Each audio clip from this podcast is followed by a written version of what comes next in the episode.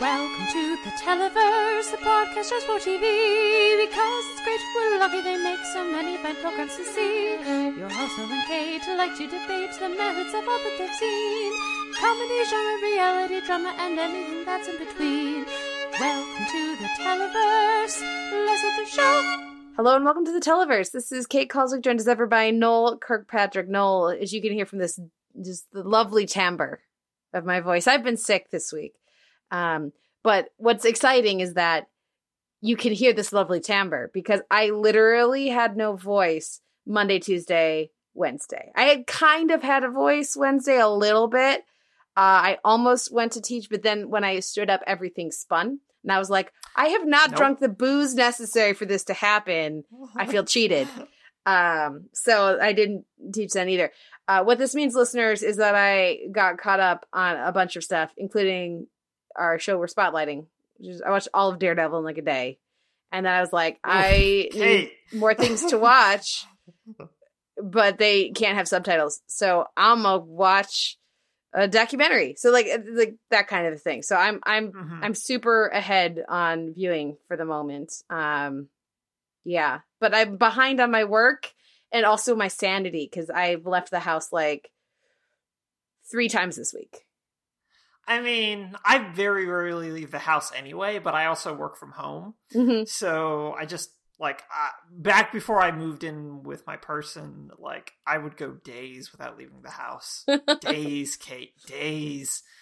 Um, so that doesn't really that doesn't phase me. But I'm I'm glad your your voice is back. Are you feeling a little bit on the mend at least? Oh yeah. Or... No, I didn't feel Okay. that bad. I was just tired and sleeping all the time, but I didn't actually Yeah. feel that bad. I just couldn't like talk like if I did this, you could kind of hear me. And that was Okay. louder than my actual speaking voice. Um, Right. for days. That's only ever happened to me once before. That was at my master's recital. Like the morning of my master's recital, I woke up unable to speak, and it was weird. That had never happened to me before. I wasn't even like sick beforehand, but it got better over the course of the day, and by the end of the day, I was fine. So this, like, I could feel it coming Sunday night because I was coming uh, like on like five hours of sleep after a long out of town gig, and then I taught all day on Sunday. I could feel it going. I was like, oh, tomorrow, I don't know if I'm gonna, I'll have a voice tomorrow and then just it stayed gone for much longer than I'm used to. Has that ever happened to you? Uh, I've never, I've never. I mean, I've had like loss of voice in conjunction with like other illness type Mhm. stuff. Um, but I've never had it just sort of go away on me. Um, um, as but I'm also just constantly tired too sometimes. Yeah. Good too. So that's sort of the state we just all exist in. Sometimes I feel like. yeah, yeah. It's a it's a good it's a good uh, you know time period for that right now. I think aren't we all Yeah. there? Don't we feel like we're all there? Yeah, all I the- think so. what a week this like- this week has been. Uh, fortunately, as of the time we record this, nobody's exploded. I hope that's still true when this goes out. Thank you to our lovely people working in in in in uh, law enforcement and working in the mailrooms. By the way, can we give a shout out to the people in the mailrooms this week who have had a fucking hard week? Um, yeah. Anyways, uh, that's not about TV. We should talk about TV. Uh, there's some TV news this week. Uh, Noel, why don't you take it away, lest I talk too much and lose my voice again? Right. So uh, last week, uh, Iron Fist got canceled, which was sort of a hum type of thing. Um, and then this week, Luke Cage got canceled, to which we all went, "What? No." but we liked And- Luke Cage. Uh, we liked Luke Cage, and the reasons um, given apparently were, "Hey, Netflix is actually sort of a television network now." Mhm. and they had notes apparently they wanted like some changes at the top of the creative show according to uh, deadline uh, which is really weird for netflix's whole image of hey we just like like creatives do their things okay that's Mhm. that's what we're about here at netflix and so there's a, there's questions especially also because they announced late today that uh, american vandal was also canceled um, though CBS Studios, which produces American Vandal, is shopping it around elsewhere because that seems like a solid fit for CBS All Star Trek. I mean, CBS All Access. and um, so it's kind of it's. I'm wondering, and Kate, I'd be interested in your thoughts about this. If sort of whether or not Netflix is sort of ramping up in terms of like backing its own sort of stuff that it's producing because they announced like late last week that Orange is the New Black is going to be wrapping up soon. Or if they're particularly with like Luke Cage, whether or not Disney's soon to be launching proprietary streaming service is maybe going to take over the show and they'll do Heroes for Hire slash Daughters of the Dragon spinoff and just combine the two shows or what the potential deal here is with this with Netflix going going on a cancellation spree basically. Yeah. Um I wasn't that surprised with Iron Fist just because I was a little surprised because it creatively got much more interesting by the end of the second season. Like, uh-huh. okay, now you cancel it. Uh, but I wasn't that surprised just because it has never gotten particular positive reviews or critical buzz or really anything. Not not that Netflix cares about any of that stuff. They mostly just want people to buy Netflix.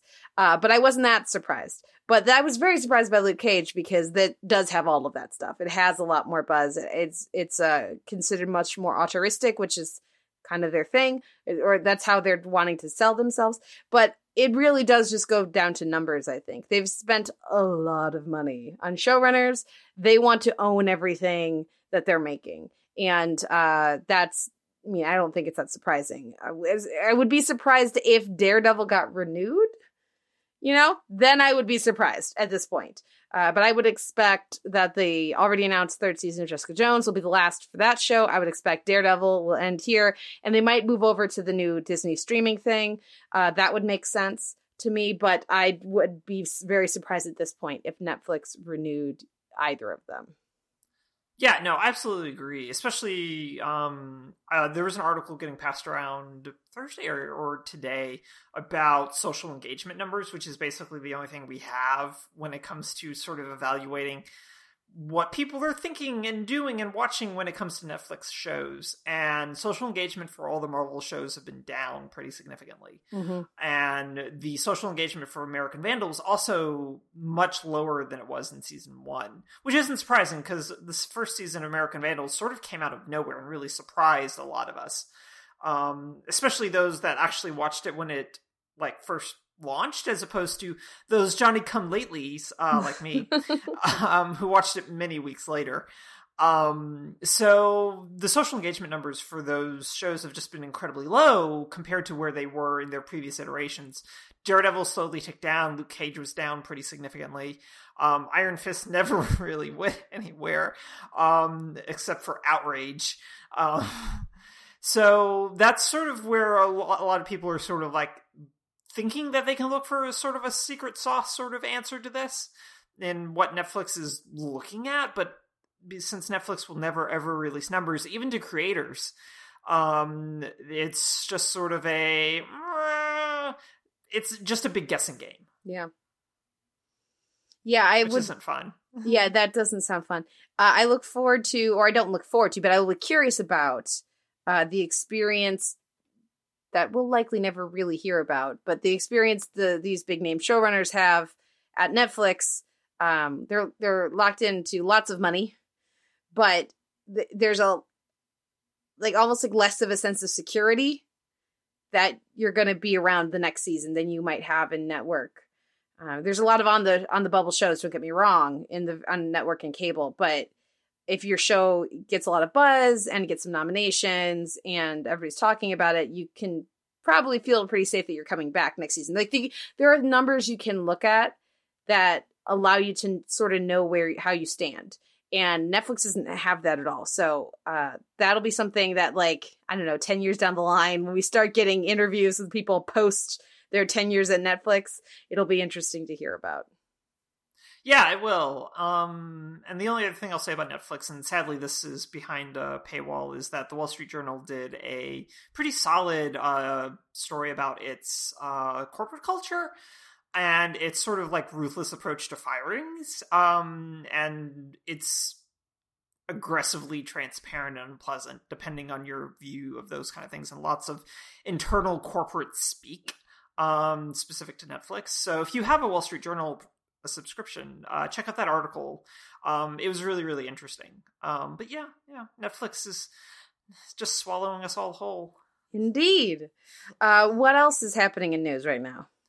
Right. So the other sort of big story, uh, broadcast wise, is that Megyn Kelly, who has been over at NBC for, gosh, I want to say a year, year and a half now. I legitimately don't know. Um, at least this summer, um, is potentially is is out at uh, today, where she was handling the nine o'clock hour of today with Megyn Kelly um, today is out uh, out of there basically, and likely going to be out on NBC entirely after sort of defending doing blackface. Yeah, um, she was already why. on the way out Yeah. before that, but I'm sure that Yeah. didn't help. Yeah, no, her ratings never really solidified, and then she's just like, I don't understand why it's not okay to do blackface at Halloween. Yeah, It was okay when I was younger, and I just went, "Oh, Megyn. First of all, how old are you exactly? It wasn't okay then. You're not old enough for it to be have been okay when it was younger. yeah. Um, a because it's never been okay, and B it certainly wasn't okay then. Yeah. Um. So there are contract negotiations that are swirling, but she's definitely out of out out uh, today, and then is probably going to be out at NBC or is going to find some sort of new role, but. I mean, maybe they'll just kick her over to MSNBC like they did with Brian Williams after a certain period of time, and we'll all forget about it. We'll see. Um, but she is getting her full payout, so Oh, well, naturally. of course. Uh, I, just a couple things. First of all, did you see Patton Oswalt's response to her blackface comment?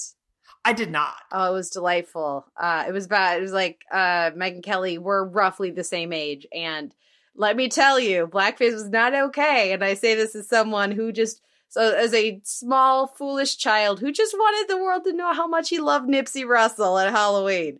So like that was hilarious. Apparently, there's uh, a poor foolish young Patton Oswalt didn't understand these things, and he wishes now that he had at the time. Um, and also to all of the white people out there who who may be listening, um, including apparently some of my extended family members, it is not okay to change the color of your skin for a Halloween costume. I don't care if you think that makes it more accurate or you're doing like a historical figure that you truly respect from the like the core of your being and it is meant for authenticity and respect and it is not meant to be uh, like actively avoiding minstrelsy and such it is never okay to change the color of your skin for for halloween from being white to being brown black whatever you think asian skin tone looks like don't like if you want to if you're like if you're gonna be amethyst like i was amethyst at comic-con one year and you're gonna make your skin purple that's a fictional character that is a fictional character that some people feel is coded as being uh, a person of color. Some people feel is not. There are whole discussions about that, but that is a different situation. Don't dress up as Garnet.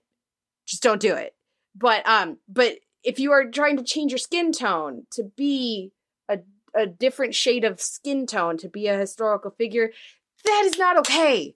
It I know I know that you don't mean to be racist, and it's not your fault that that is racist, but it is.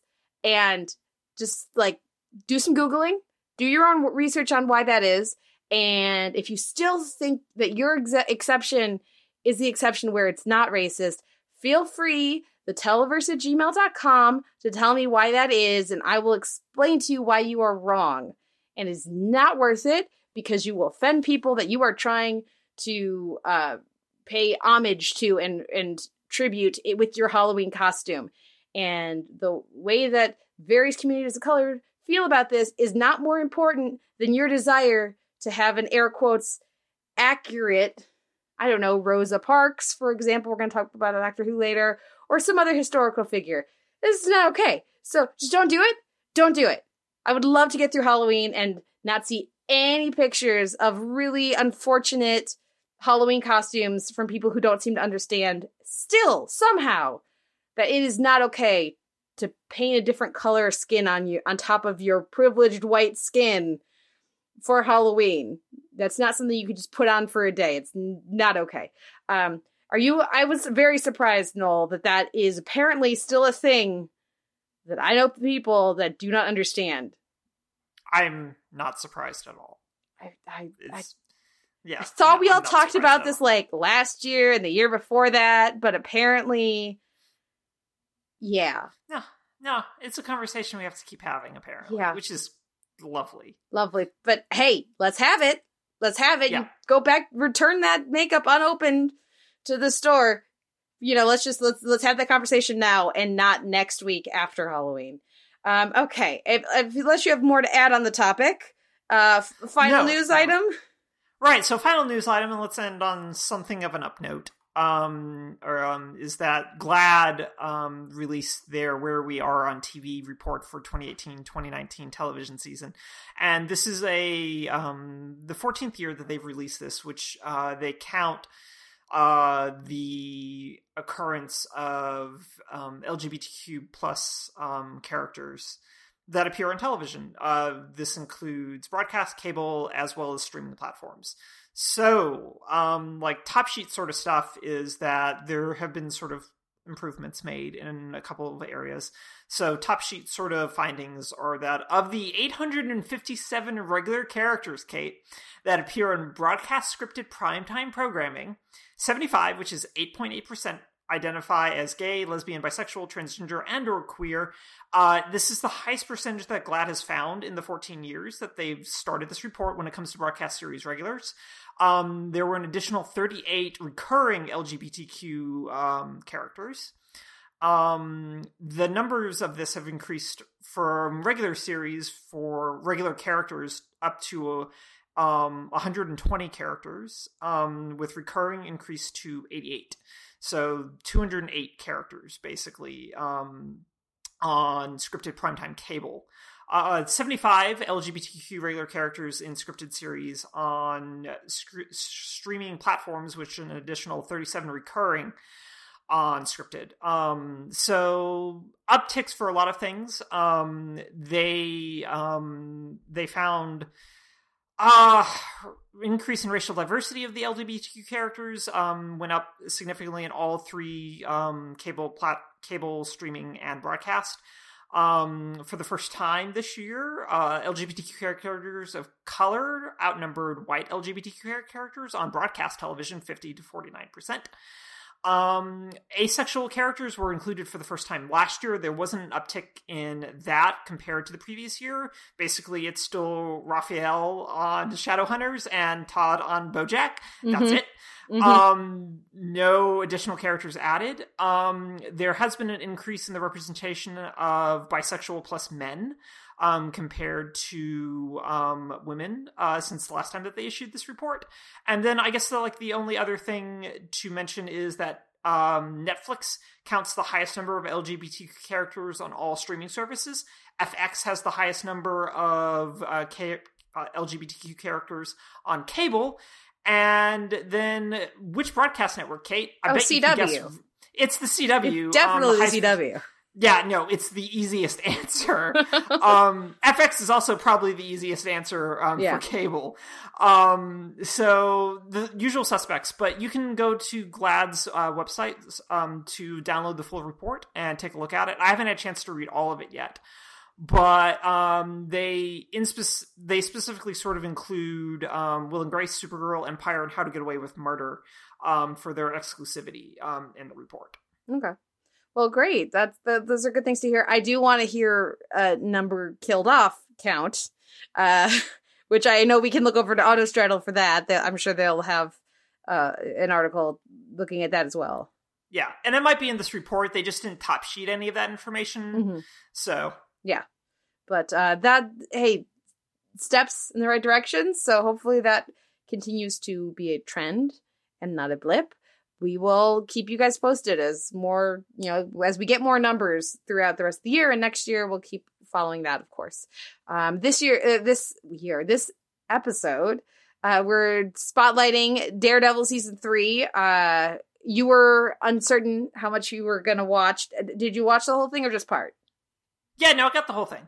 Okay, well, do you want to spoil a little bit? Are you happy you got the whole thing? Should, or, g- or is this a good thing, or, or what do you think?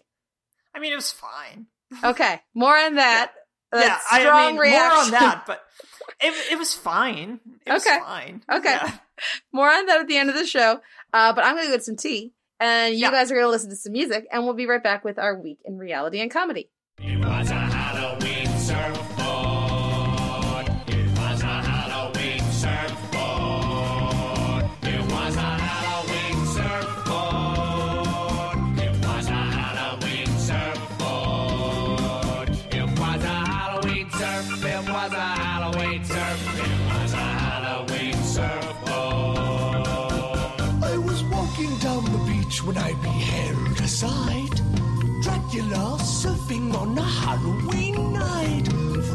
Frankenstein and Wolfman were his friends.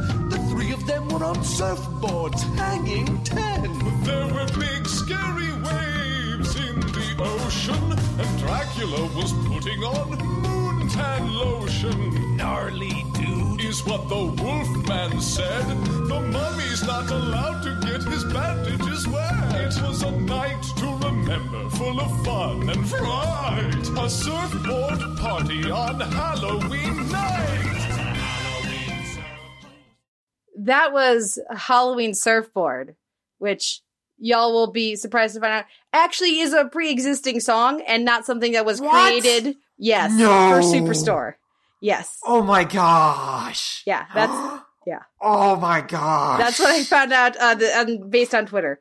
Uh, but yes, we are not talking about Superstore this week. But y- you better believe I clicked when I when I saw that that tweet about. I think it was a link to SoundCloud or something. But yeah, s s- Halloween Surfboard. If you don't know what we're talking about, go watch this week's episode of Superstore. It has a delightful subplot about it.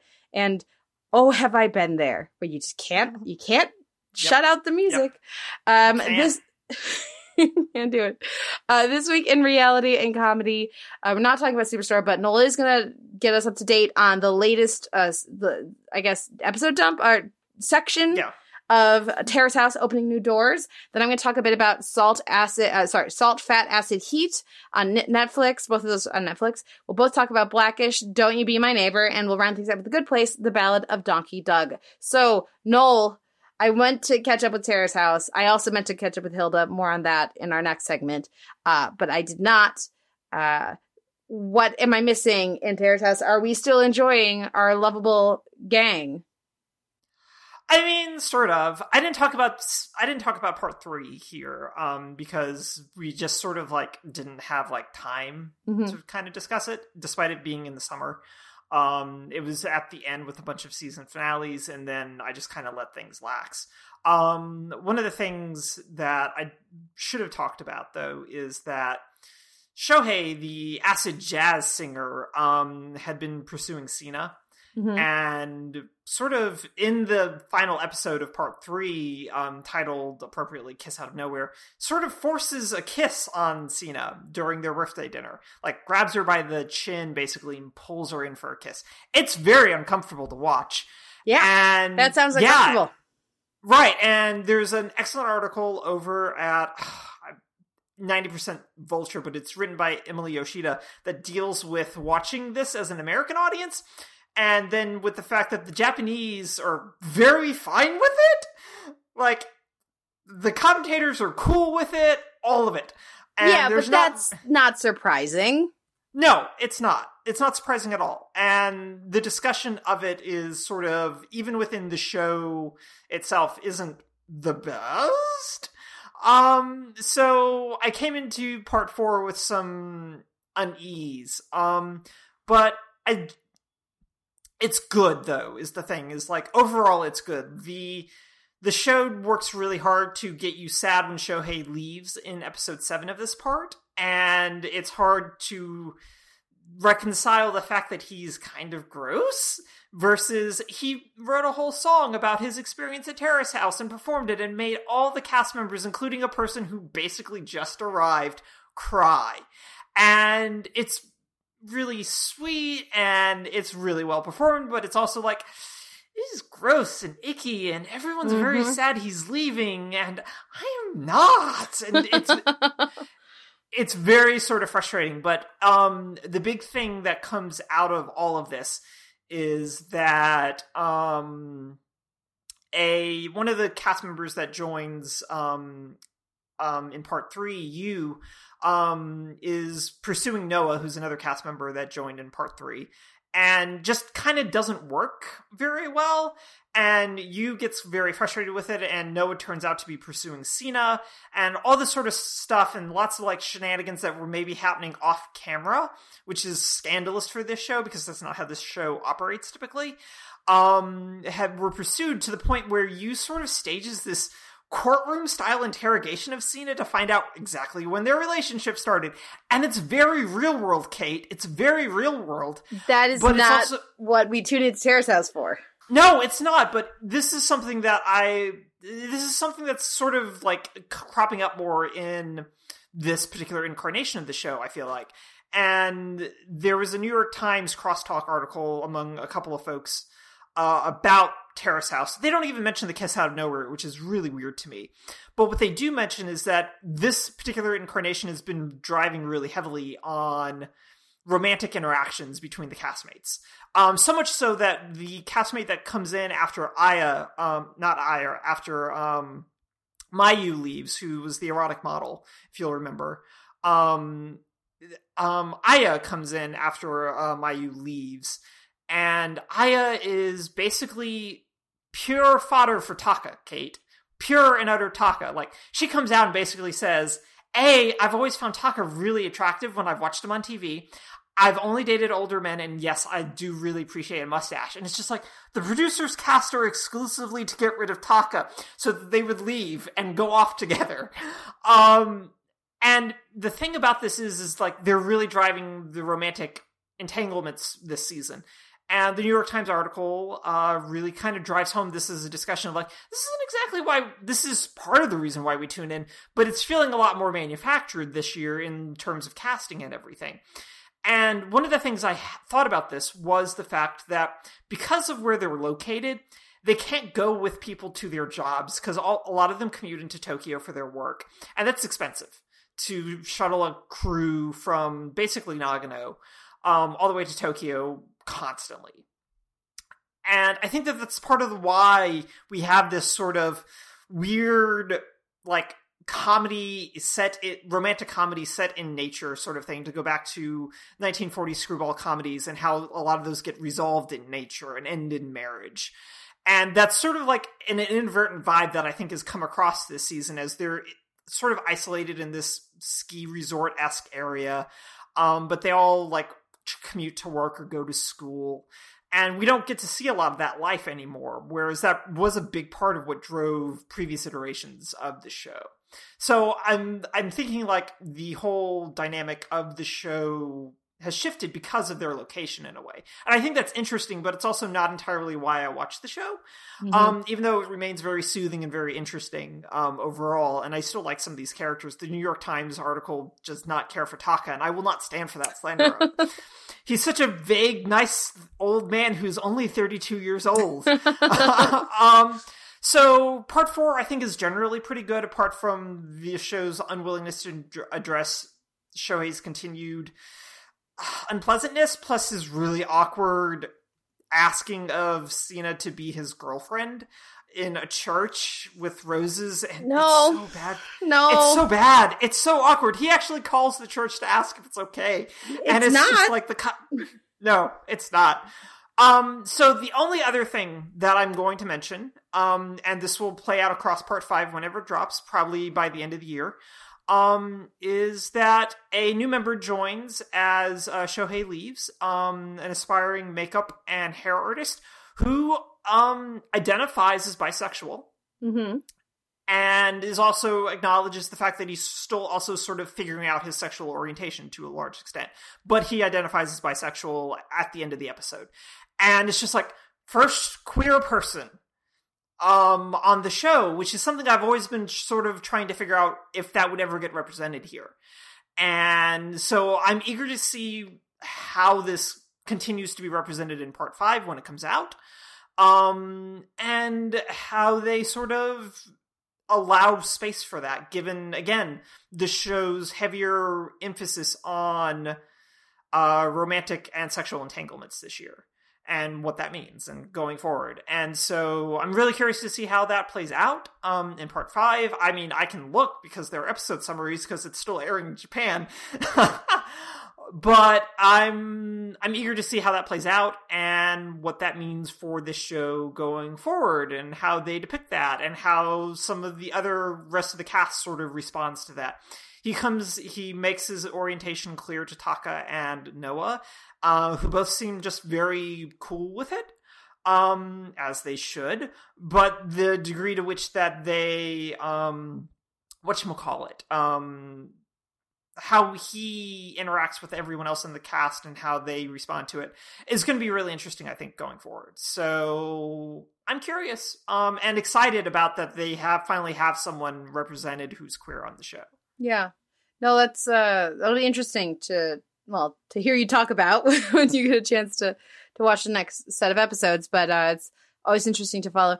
The only other queer rep on reality TV that I know about is those two women that were on was it Taiwanese Bachelor who left and started dating each Oh, other, yeah yes yes which i I, remember love. seeing those articles like last week or this week yes yeah, That's the only other one I know uh outside of uh, you know obviously queer dating shows and stuff like that. But, right Um, but no, yeah, that'll be interesting. And uh, yeah, I haven't watched in a while, but I know that I enjoyed Taka, so I would not hear this slander. But I'm behind, so maybe there's stuff I've missed.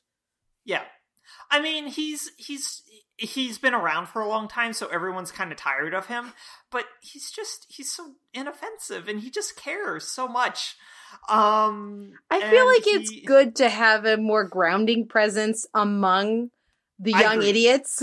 Yes. so And there are a number of young idiots on this show. yeah, well, at least Yeah. the part I watched, we we Yeah. all know. Yes, there was. I don't even remember his name, but yeah. Uh, yeah, no, I know who you're talking about. Oh. Yeah. Anyways. Uh, But anyway, tell me about salt, fat, fat, acid, and heat, please. Now, do What you is this? do you know salt, fat, acid, heat? Do you know what this is? I know it's something about cooking or like um preparing food, but that's the extent of it. Well, it is based on a cookbook that I'm showing Noel. That I Okay. uh, If hopefully only we were the lovely person who gave Kate. this to me is not listening. But I, I haven't used it yet since it was given to me several like a couple Christmases ago. I intend to when I you know have more time. I will dive into it. But it is a really lovely uh, cookbook with like they have an entire section on salt. Obviously, it's right there in the title, but like on which salt you should use and what the different types of salt are and how that affects the chemistry. So you know this is catnip, right? This is exact. It's like science behind food and why it works the way it does, and the the elements you need to any dish are salt, fat, acid, and heat. If you can understand those four concepts, you can cook anything. Is the you know the idea behind the cookbook? It's by Samin Nosrat, and um, I probably mispronounced her last name. Um, but the the reality show or the show, the travel show, sort of cooking show, um, on Netflix follows the cookbook author, who's a chef. Uh, there's four episodes, each about you know, like 50 minutes. Um, one, the first one is fat, and then salt, and then acid, and then heat. And each hour is set in a different area. And so, like for for fat, they go to Italy. They talk about olive oil. They talk about um, like uh, the different types of of fat on and the different cuts of like pig um so like prosciutto versus like some other other types of like all the different ways that you break down a pig and the like respecting that type of fat and what that means they talk about a little bit about butter they talk about different um they, talk about um i think there's some gelato in there um, but anyway, so it's talking. So for for fat, they go to Italy. For salt, they go to uh, Japan. I want to say, and they start with uh, seaweed that gets gets uh, uh, I guess farmed, fished. I don't know, uh, but gathered right, and then used to to to to make salt, and then talking about different kinds of salt, and then uh, cooking with salt and and um, and uh, pickling and all. Oh no, so pickling is with the acid. It was that. So the, that idea. Then for acid, they go to Mexico um, and uh, uh, very specific areas. They talk about uh, pickling. They talk about citrus. They talk about honey, which is acidic, which I didn't realize. Um, And then for heat, they go home and she cooks at home. um, with her family, and uh, they they make several dishes. Um, so what's nice about it is it's it's very again sort of academic, but also very accessible. Um, if you are completely new to this stuff, you'll understand what's going on and you will learn a lot. If you are not, there's enough specifics in there that'll keep you interested. So I think it's really well balanced in that way. Uh, I liked very much seeing different faces, um, different types of people uh, represented here than you usually see in these kind of travelogue shows. Um, there might have been like one person I knew beside beforehand, besides you know the actual host. Author. Yeah. Um, and that's refreshing. Um, but it also I it it wasn't it, it wasn't as gripping as I would have liked. There was uh very specific uh, sociological stuff about the different regions when they went there. Um, but I w- was more drawn in by uh Ugly Delicious, I will say. Okay. Um, so it w- I like I watched like this was again in an afternoon as I was like hopped up on cold meds and making sure I didn't talk. So uh so, so I, I I watched all four in a row. I would not necessarily recommend that unless you were like like raring to watch more.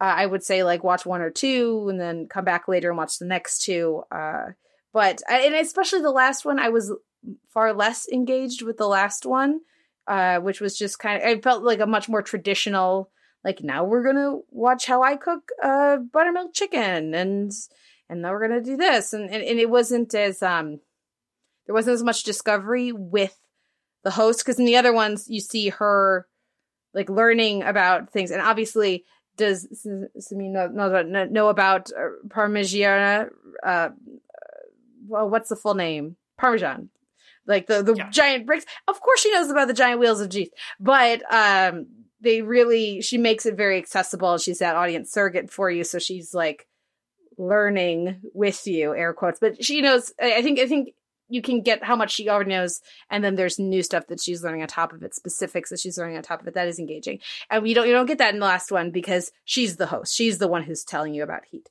Um, well, for the second half of it, the first half of it, they go to her home the kitchen like her restaurant that where she came Mhm. up.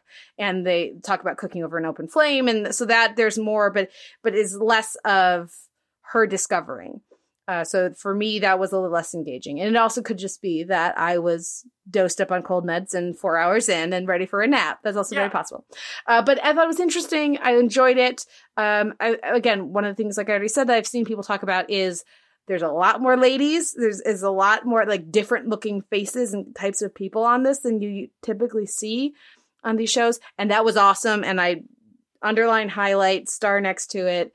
Really do appreciate that. Um, but yeah, seek it out if you're a foodie. Seek it out. Seek out the cookbook if you're. If this sounds interesting to you guys.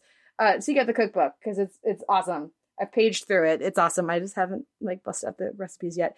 Though that buttermilk chicken did look really good, so maybe I'll need to do that. Um, and, and it's also very, again, when they're making dishes, they're very accessible dishes, and they're the kind of thing that, like that, they they make a point in the last episode to use very inexpensive things. Like you should be able to make the you don't shouldn't need fancy things, fancy ingredients to make delicious food. So like they do like a like a vegetable salad. Um, so so that's something for vegetarians. Uh, they, they make um, this rice dish.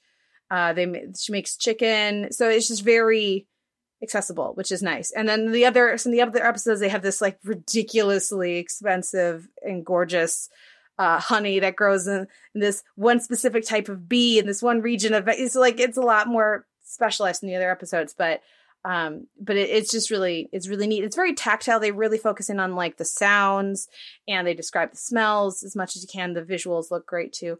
Uh, so i enjoyed it uh, but it it's not as like must see as something like uh, ugly delicious was I, I suppose. But um but certainly if you didn't know that this was the thing that was happening um and you enjoy other like travel cooking shows it's worth it's worth checking out Sounds good. Um, I may try this. and again only four episodes Yeah.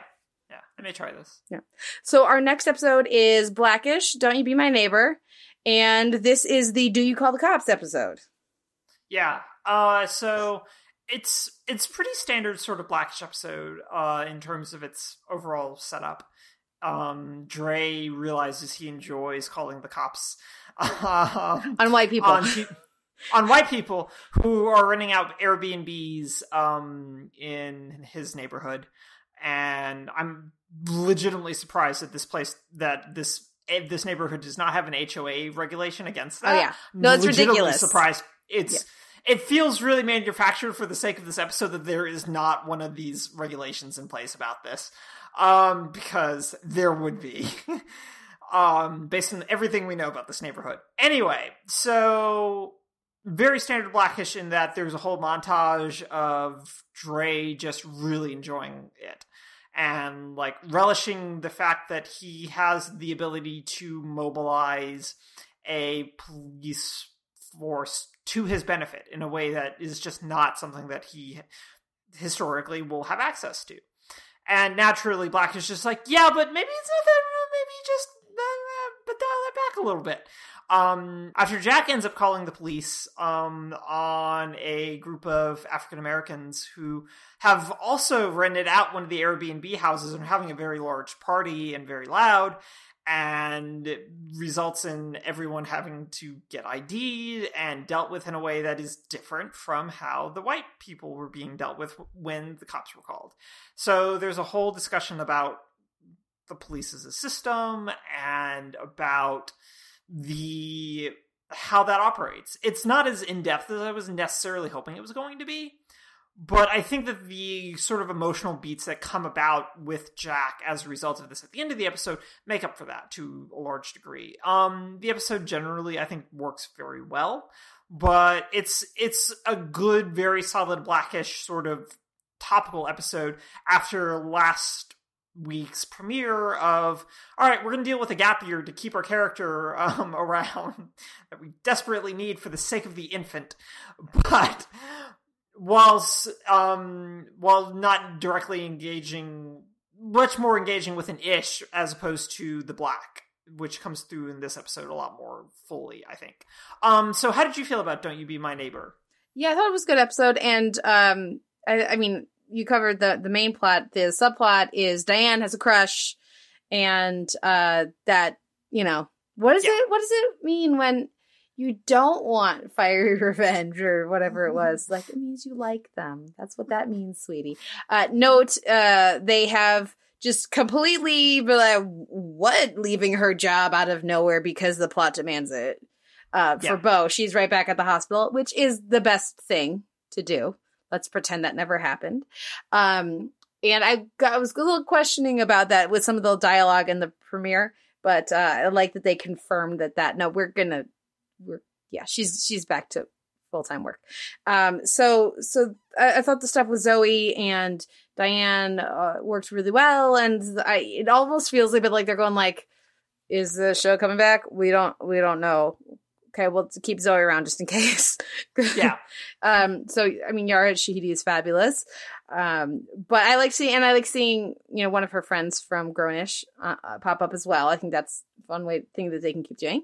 But um, yeah, establishing that school is close enough that she can be home on weekends at various times when there are family events, I think works well. And really emphasizing like the if you're going to be in, you got to be in with your with your your sister and if you can't be it because you're at school that's fine but then you can't act like you're there um so I, th- I thought that that was handled well and the beats were balanced nicely Yeah, I absolutely agree. Um, especially as someone who does not do a great job with that with his own siblings. um, that that that particular plot thread of dealing with that, I thought was really well handled, and um, like you said, it was a good way to keep again another actor around.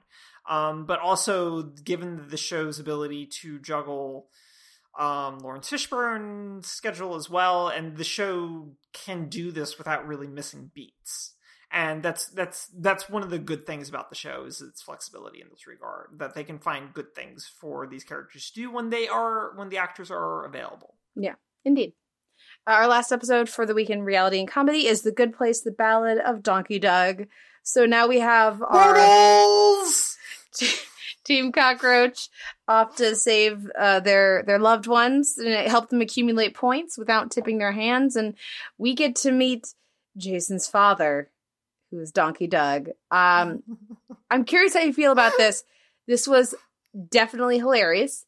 However, did you lose? Did we lose some of the mystique for Jason? I feel like it's inevitable for us to have done that. Was it worth the mystique loss to gain this picture of Jason's father and his life growing up? Oh, absolutely. Absolutely, I think. Um, in part because the performer who handles Donkey Doug is just so wonderfully attuned to the performance that's been established for Jason Yeah. That it just it's such a continuation of that that it's just it's delightful. And it makes up for that lost sense of mystique while just adding so much richness to oh this is why he is like he is type of thing. Um that it's it's really delightful. And so i was very happy with it. I was happy with sort of the resolution of this whole thing of like i'm going to do what my father did for me and what he his father did for him which is get caught by the cops so that you can escape. And it's so good kate. It's so good.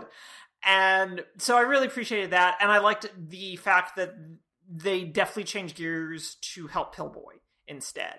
Um, recognizing that Donkey Doug is a lost cause, um, but that Pillboi is not bright enough to understand that astronaut spies are not a thing. Yep. Yep. Yep. But he's also positioned to actually legitimately help people as well. And he's good at good it, thing. too. And he's good at it too. Like Yeah. we get that scene of him explaining, "Don't mix your don't mix your pills unless you want to like crawl into the ice maker." um, so he's legitimately good at it as well, like you said. So I really appreciated how all of that played out with this, and also just more Jacksonville jokes. I mean, Kate, that taxi scene alone just probably cost them most of their budget for the episode. but I don't care. It was a very good joke. Yep. Indeed. It was it was yes, it was fun. yeah. What Worth did it. you? Yeah. How did you feel about like? Did you feel like we lost too much mystique of Donkey Doug, or was it worth it? Well, it was really funny. Um Yeah. I it was I was uh, but I was sitting there thinking about that while I was watching it, going like, this is really good. Is it a situation where now it will feel less unique when Mhm. Jason's being Jason moving forward? You know, like Sure. how how will this? So I was I was pondering that while I was watching, which isn't a great sign. Um, but I I mean I so enjoyed the episode that you know I feel like they they really stuck the landing on that on this. So it'll just depend on how they treat the character moving forward. Yeah. Uh, so what did you think about the uh, other plot of the episode involving Chidi going through simulations to break up with um, Simone? But also, sub question, way more important question. How do we feel about the fact that the show is just like going whole hog on just like, Eleanor is bisexual and we're not going to make a big deal out of it?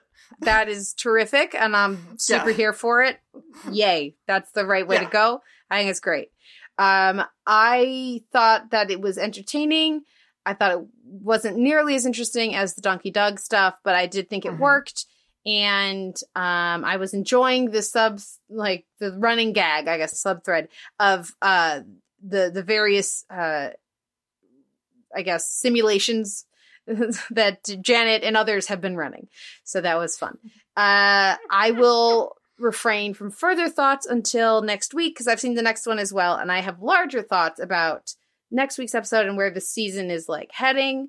But I'm gonna hold off on that till next week. What did you think? I, I I enjoyed it. Um, I liked the montage. Um, I liked um Kirby Howell, Hollow Baptiste um doing both a um Kristen Bell and then a D'Arcy Carden impression. Um, was just really good. I really enjoyed that um sequence. It's probably my favorite bit in the entire episode, honestly. Um, and I like to think that they had Bell and Carden come on and do those, and then her sort of try and match them Um, but I just I really enjoyed that bit as well. Um, but overall, it's I don't think it's like you said. I don't think it's as strong a subplot as the Donkey Doug stuff is Mhm. for the episode. But I also think that it's still a good loose end to tie up Yeah. because I appreciated that they didn't just follow the whole ghosting Yeah. recommendation because it's a very Eleanor thing to do. Um, but I I appreciated that that they tied up that loose end um when they did, so that they can go forward with the Soul Squad slash Team Cockroach trying to help those around them, and so even though they are beyond help. And so, yeah, and I'm cu- I'm curious to, watch um, next week's episode. I can't believe how deep into the season we already are. Um, it's flying by, Kate. It's flying by. So I'm eager to watch next week's episode and talk about it with you then, based on those comments. Yep. More on that next week, everyone.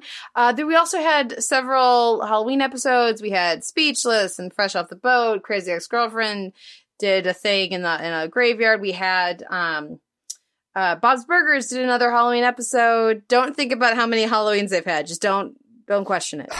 Uh, it's so funny that you say that because Sarah Lynn was basically just like, why haven't any of these kids aged? They've done like eight Halloween episodes, and Louise is exactly the same. What is happening here? Um, but also on the other hand, Tina's Halloween costume was amazing. In fact, all of their Halloween costumes were amazing. very good. They're very Yeah. good. Um, what wins your week in reality and uh, and comedy? Um, let's see. I I did enjoy Speechless Hollow Ho- Speechless's Halloween episode, even if it had a bunch of familiar beats. Um, Nightmare on Ocean Avenue Street, which was the Bob's Burgers one, was also pretty good. Um, but I think I'll give it to Ballad of Donkey Doug. Um, yeah, I'll give it to the Good Place. What about you? Yeah, I think it'll be a good place for me as well. Um, I did enjoy the other ones. The, you know, like I liked the cringe song from Crazy Ex Girlfriend. Uh, in the context of the episode, I thought it didn't necessarily work, but pulled out of that, I thought that was fun until the last beat was I thought too. I think too much, but um, Yeah. But in general, that song worked way better than I felt like it should have, and it was, and I loved the outfits. Oh, those outfits! the outfits were, the best part of that song. They were Yeah. the best part of the song. Um, but no, I'll, I'll also give it to the good place. Now we'll take a break, uh, listen to a little Andra Day, and come back with our weekend genre. You're broken down and tired of living life on the merry-go-round. And you can't find a fighter, but I see it in you, so we gon' walk it out. Move mountains. We gon' walk it out and move mountains. And I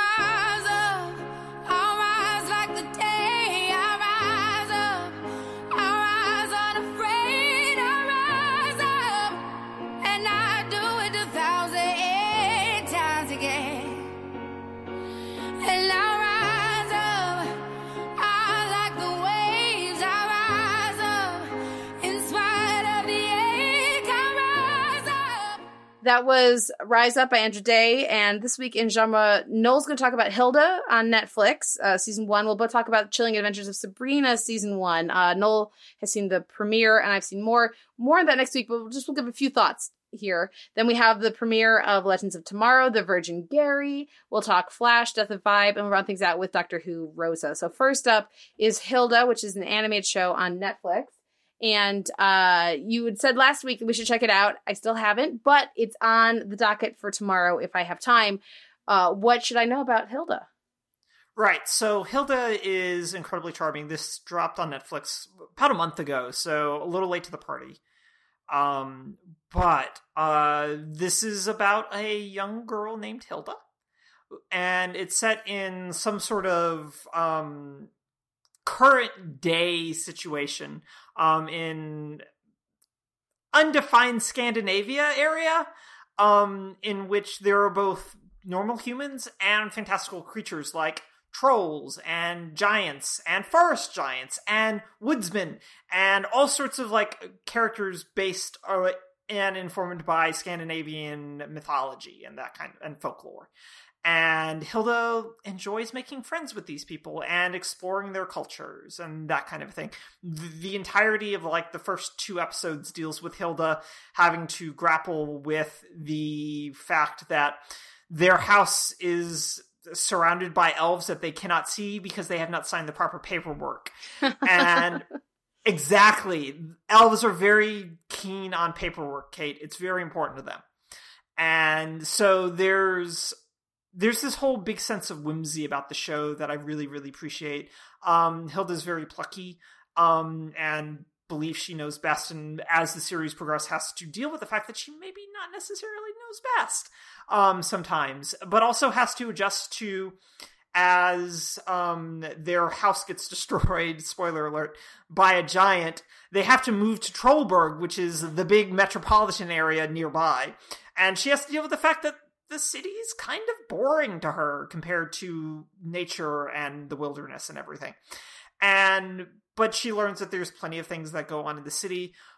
And i'm just giving you sort of like surface level stuff um but the entire show is just delightfully charming and affirming.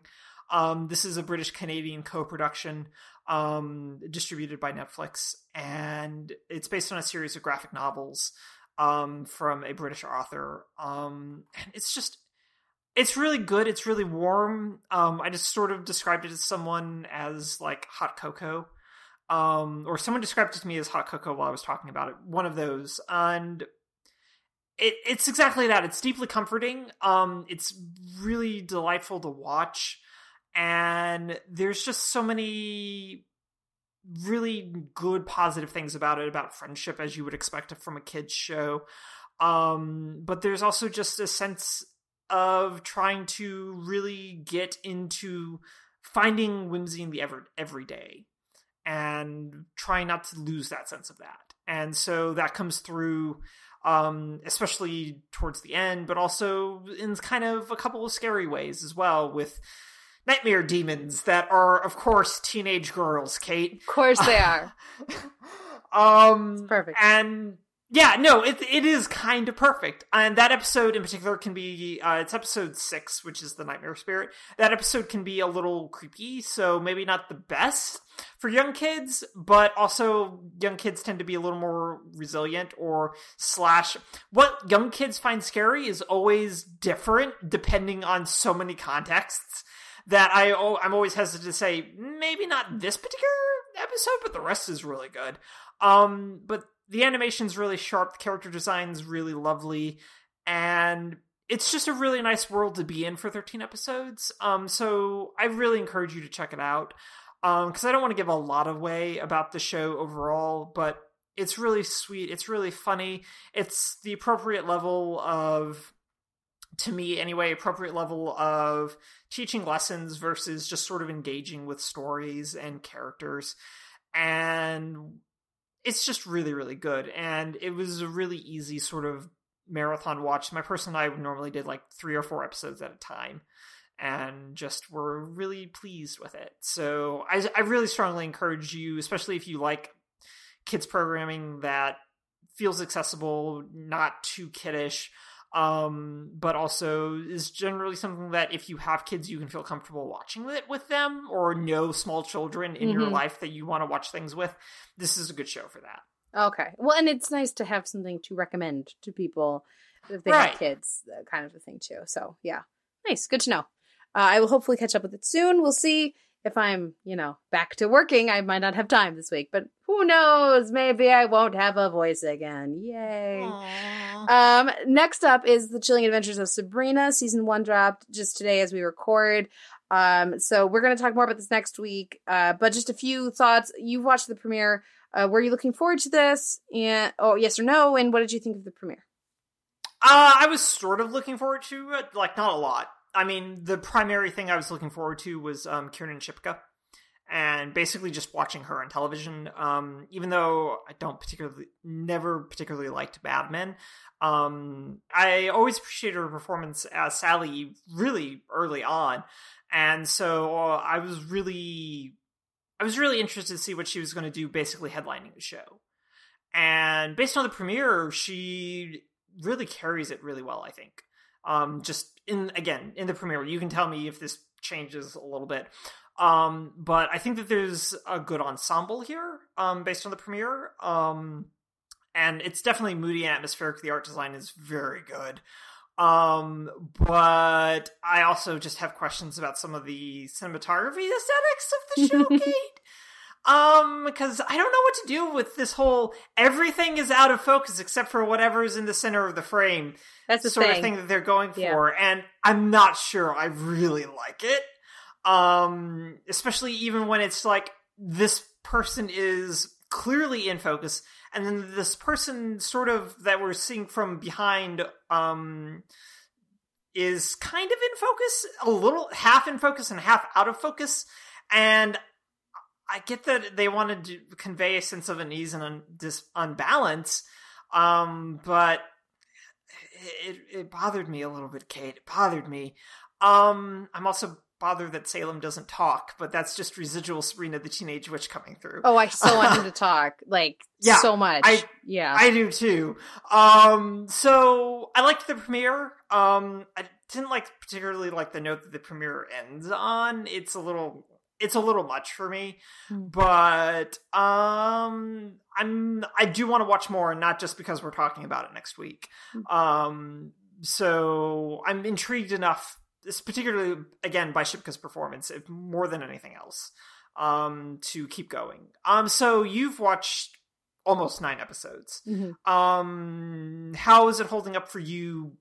And from how's it holding up to you, basically?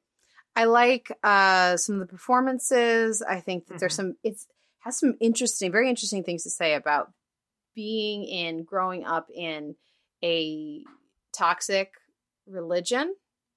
Okay. And Which um, comes through even in the premiere to a certain extent. yeah like there's like there's elements of questioning and not questioning um that are very interesting and certainly there, it's has plenty to say about women's power and roles within that and the ways that is um like, like giving women agency and then the ways which people pretend to give women agency to actually further strip them of their agency. Um, so we'll talk more about that next week i'm sure. Uh, but there's some interesting things happening there. And what I really appreciate about it is that you can have real conversations about that kind of stuff it's, and what the show is talking about and what what you think it has to say and like the different parallels that there are out there. There's some really entertaining characters. Uh, I really like the cousin Ambrose. Uh, I I think that's an interesting addition and sort of like a based on the the 90s show, right? The um the Salem character who was a transformed warlock who was stuck in that form and couldn't really leave for a thousand years. Ambrose can't leave the house; he's on house arrest, um, and is is a family member and is is a warlock. Uh, so Salem doesn't talk, but Ambrose is there and knows a bunch of stuff, but he can't leave. So like it's interesting. Like I, I'm sure it's an actual character from the comic book, and that they just kind of like rolled him into Salem for the for the '90s show. But um, that was interesting for me. Uh, I also really enjoy the two aunts, the performances, and what the show's doing with them. Of course, Lucy Davis is terrific, and Miranda Otto is terrific. So good. Very good. Davis is so good. yeah. Um. There. That being said, there are some pacing issues, and uh, some of, there are some other performances that I'm less enamored of. We'll talk about that next week. I don't want to say anything because that might be spoilery.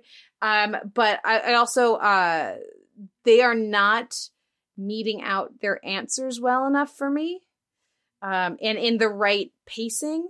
So like i was a few episodes in i was like okay like um what are some what recap episode four episode five. Does this do we get an answer about this anytime soon? No? Okay good to know. So i will be less pissed off when we still don't have an answer in episode eight episode nine.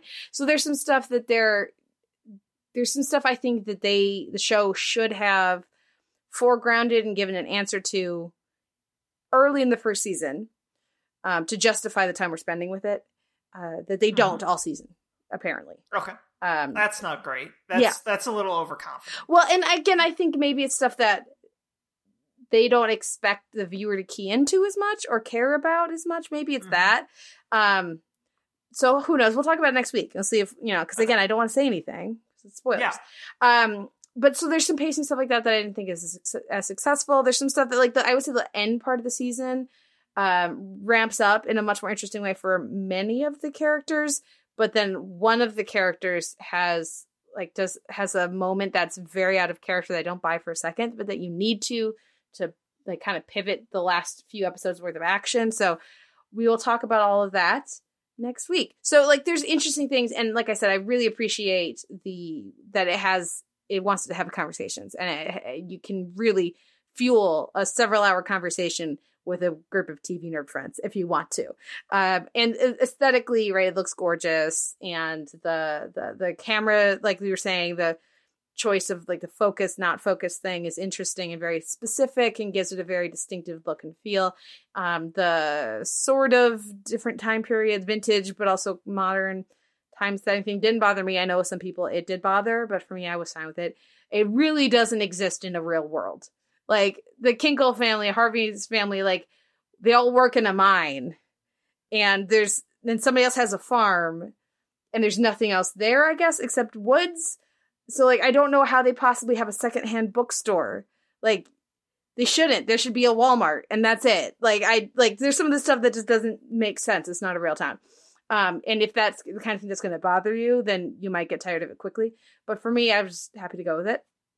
Um and more I guess that's about all I have to say until we get spoilery uh next next week. So uh certainly if you are at all curious, I would say check it out. Shipka is is good.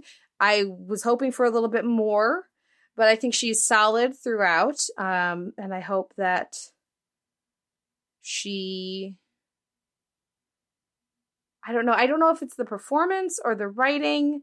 I was hoping for more range. I don't feel like we see hardly any range from her. She's very like normal kid dealing with crazy stuff for most of the season. So Okay. we'll see. More on that next week. Now let's talk about unicorns. crazy stuff. yes, Legends of Tomorrow had their premiere, The Virgin Gary, and uh, unfortunately, bad ratings. Really unfortunate ratings. Horrible ratings. Which just made me sad because why aren't y'all watching Legends? Because they went to Woodstock and there was a dinosaur that was killing people, and it was delightfully entertaining. A unicorn that was killing people. What did I say?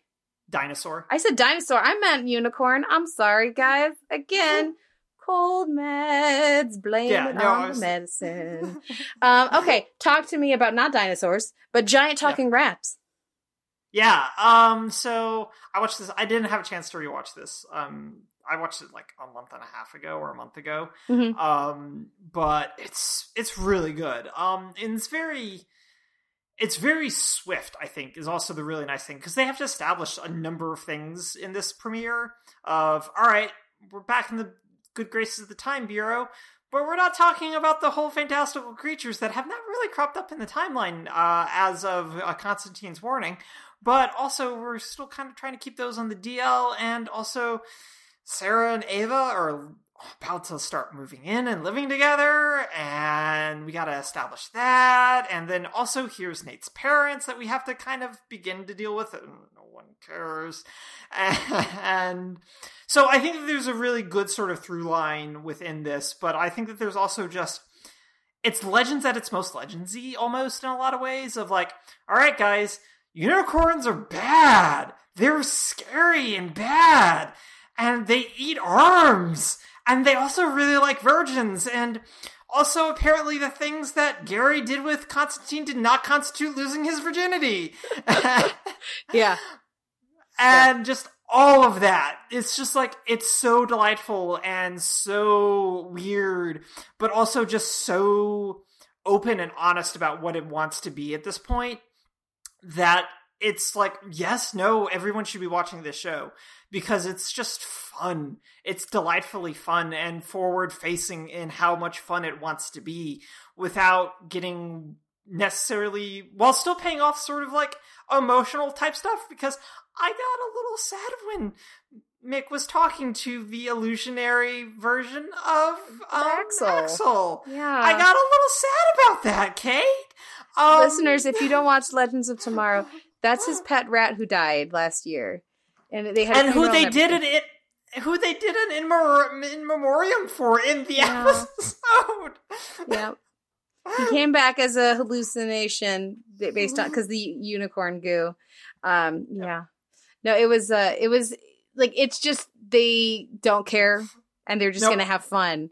And that's the right move for this show. Is absolutely the right move because when they do that, then they can like you just have fun. You go along for the adventure, and they can work in the emotional and the world-ending, universe-ending stakes as it's appropriate, instead of trying to have that be the center, and then it just the show feels too dour, and the the fun is like they almost apologize for it. Instead, they're just unabashedly doing ridiculous. Th- like they're just gonna do Secret Service detail for the detail for the Beatles, and then meet Paul Revere and do his ride for him, and then they're gonna go to Woodstock and meet everyone at Woodstock. You know, like and make a potion from things from all the legendary performers who were there. Like it's just delightful and fun, and I think we can all agree we need some fun in this current climate. So having at least a couple shows like that in a given week is a really lovely thing. Um, so just going all out on the crazy, I think works really well. Uh, I wasn't hot on the like the closing scene with Constantine. I think that is like just just get him on the show. Like, come on, we know. Like, just come on. Um, they could just fast forward to him being on board. Uh, that would be better. But by the time we get to their episode three, episode four, I think we'll be smooth sailing for the rest of the season. Yeah, I agree, and I, I, I do not. Yeah, the final scene is unnecessarily opaque. Mhm. Um, and but it's also just like, well, we can throw Constantine around in a towel for a little while, right? All right, let's do it. Is what that scene sort of feels like. Um, and it's fine, it's enjoyable, but it's also one of those things where narratively it's just sort of frustrating because we have to go through the whole we have to get the guy who doesn't want to be a part of the team on the team Yeah, type of thing and it's just like it's just tiresome. no it's tiresome and everyone's a misfit so let's just do it let's just Yeah. do it everyone let's just get him on the ship and this is the best way for him to hunt demons across Yeah. time and space literally this is the best way Yeah. and and he's not as goofy as the rest of them are, so I think it'll Right. take a little bit to get that calibrated just correctly. Right. But um, he's got such a great dynamic with Sarah that uh, it's that it, such a good dynamic that it's gonna be you know, and then everybody else is just being wacky, stupid, doofusy big brothers and sisters. So like in the background. Right. So Yeah. And they they need a little bit of a straight man is the thing. Yeah. Just like they need a slight straight man. And Mhm. Constantine's just off kilter enough to be a slight straight man. Mhm. Um, for this group, since Ava can't really fill that role not anymore. necessarily anymore, No. and And Sarah does Rip's gone. sometimes, but like yeah, yeah, Sarah's also willing to be really silly sometimes. she'll just so- go with it sometimes. Yeah. Yeah. Yeah. But she can turn on the serious boss face when she needs to. Yes. And she Yeah. also, you can see, enjoys filling that role in the group. Yes. Um, and so, like, getting the, the the speech they can give her her rating on how she did in her inspirational speech that time, you know, like she, she enjoys that bit of the dynamic, which is a really endearing part of the show to watch too. So once they get that all calibrated together, it'll be um particularly entertaining. But yeah, I mean, like next week is Evil Bibbidi Bobbidi Boo. You know, I'm going to be excited to watch it. During the witch trials, During which the witch trials. Sarah already has bad experiences with the Salem witch trials. Yeah. So I, I would love if they did a shout out to that somehow, but we'll see. Yeah. Yeah. Yeah. I'm sure they will. They can't they can't re because that was such a good joke. It was really good. um, okay, so next up is the Flash, the death of Vibe, um, and I just felt like we should check in with it and, and see how they're doing with Nora, and uh, also what we're thinking of them fake killing off one of their characters and the way that they've actively tried to nerf the team by having them lose their satellite last season. Um, what did you think of this episode, and how do you think how do you feel like they're doing with Nora? Well, I should note that I skipped episode two, so Mhm. I didn't watch it. And this will I I came into this episode mainly to check out the new Wells Mm-hmm. and uh, to see what that was happening. Sherloque. With. So, hmm, Sherloque. Sherloque. Yeah, Sherloque. Um, it, it's stupid, but okay. I have I have zero faith in Cavanagh's ability to keep that accent going all season. no, Just zero not at all. faith. Terrific actor, not good with the accents. No, it's it's gonna some it's gonna keep dropping in and out. It's gonna be rough. It It's took me a little rough. bit to figure out if he was supposed to be British or French. I'm gonna be honest. Yeah, same. um um so but to answer your question, um I'm okay with sort of like the fake killing type of thing of it. It I, I like the way that it's handled and the fact that I like that Nora figures it out, which I really appreciate um considering that based on like the conversations that they've had over these past three episodes slash referenced in this from based on information. In the second episode is that Nora is incredibly well meaning but maybe not always listening very well which also is just like oh my god we've already done this storyline eight times on this show. Why are we doing it again? Um Yeah. and it's just like why? Um which is another reason why i'm like probably not watching the rest of the season it's just like i'm tired of this conversation on this show I'm surprised that you watched it. I'll be honest. well no because i wanted to see what Cavanagh was doing and i wanted to also sort of get a sense of like the new big bad because i knew i've read the review i read the tv club review of this episode and wanted sort of a sense of what cicada was about and um so and cicada is all about continuing that nerfing theme with them like you were saying is like they don't have the satellite anymore oh they don't have their powers anymore because he does a, like a power negativity field with his dagger type of thing which as I mentioned in my notes, Barry needs to learn some fighting skills from someone. he literally knows all the good fighters in this earth. They can, he can just get some lessons. He d- can't fight at all. No. It's, it's delightful because he hasn't needed to because he has super Right. strength and super speed. So it does, I mean, he doesn't have. He doesn't have s- super strength. he just has, super he has, but he has strength because he punches Yeah. people all the time, and he's punching at regular speed, his speed. It's Yeah. just like, like in his perspective, he's not like tapping on, you know, like, but he, he, he, he has more strength, I think, than he did before because like even just his muscle regeneration and everything, you know, like he doesn't have like superhero super strength or anything. but, Right. like Yeah, that's fair. anyways, you know what I mean. Uh, but no, he so so without his powers, he's useless, and it's delightful. I think it's actually a really smart move for them. Um, they it's already starting to get old though, so they'll have to get a little more Yep. creative, uh, which I appreciate, and I think that they can do that. I uh, I am really enjoying Nora, and again, continue to love the casting, but I, I'm already tired of the Nora has a, a fraught relationship with her mother and idolizes her father, and Iris is really upset about that. Like, I'm already over that. They need to, like, Yeah. in the next episode, deal with that. And um, I don't know if they will, but they really should. And um, what else? Uh, I like that you're already over that, whereas I just have watched this and the premiere, and I'm already over. By the way, Nora has a dark secret. I'm already over that. what dark secret? I thought we already knew her dark Oh! secret. because um she Sh- Sh- Sh- Sherloque Oh um, yeah, that thing. yeah. intuits that something someone is sort of like nudging her to do things. Oh yeah. I don't think it's a dark I don't think she knows it's a dark secret. But Yeah. I think yeah, it's yes. No, I see what you mean. No, that's Yeah. I don't think it's going to be a she's intentionally lying to them. I think it, I think it's going to be like she's uh been manipulated as we've shown. The show as these episodes have shown, it would not be hard to manipulate Nora. Uh cuz she's so earnest and well-meaning but doesn't always think things through.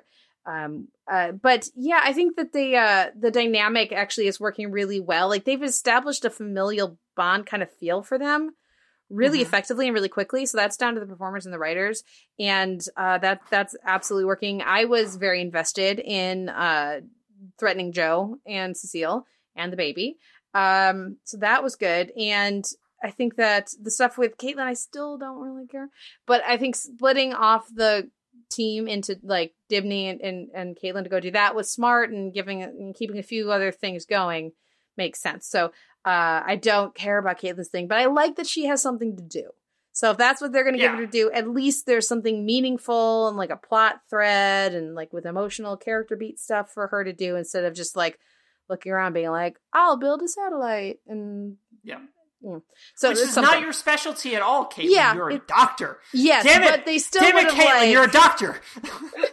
they would have given her something like that to do in a previous season. So I like that she has a more personal storyline, uh, which will Yeah. of course come back and play at some point. Um, let's see, anything else?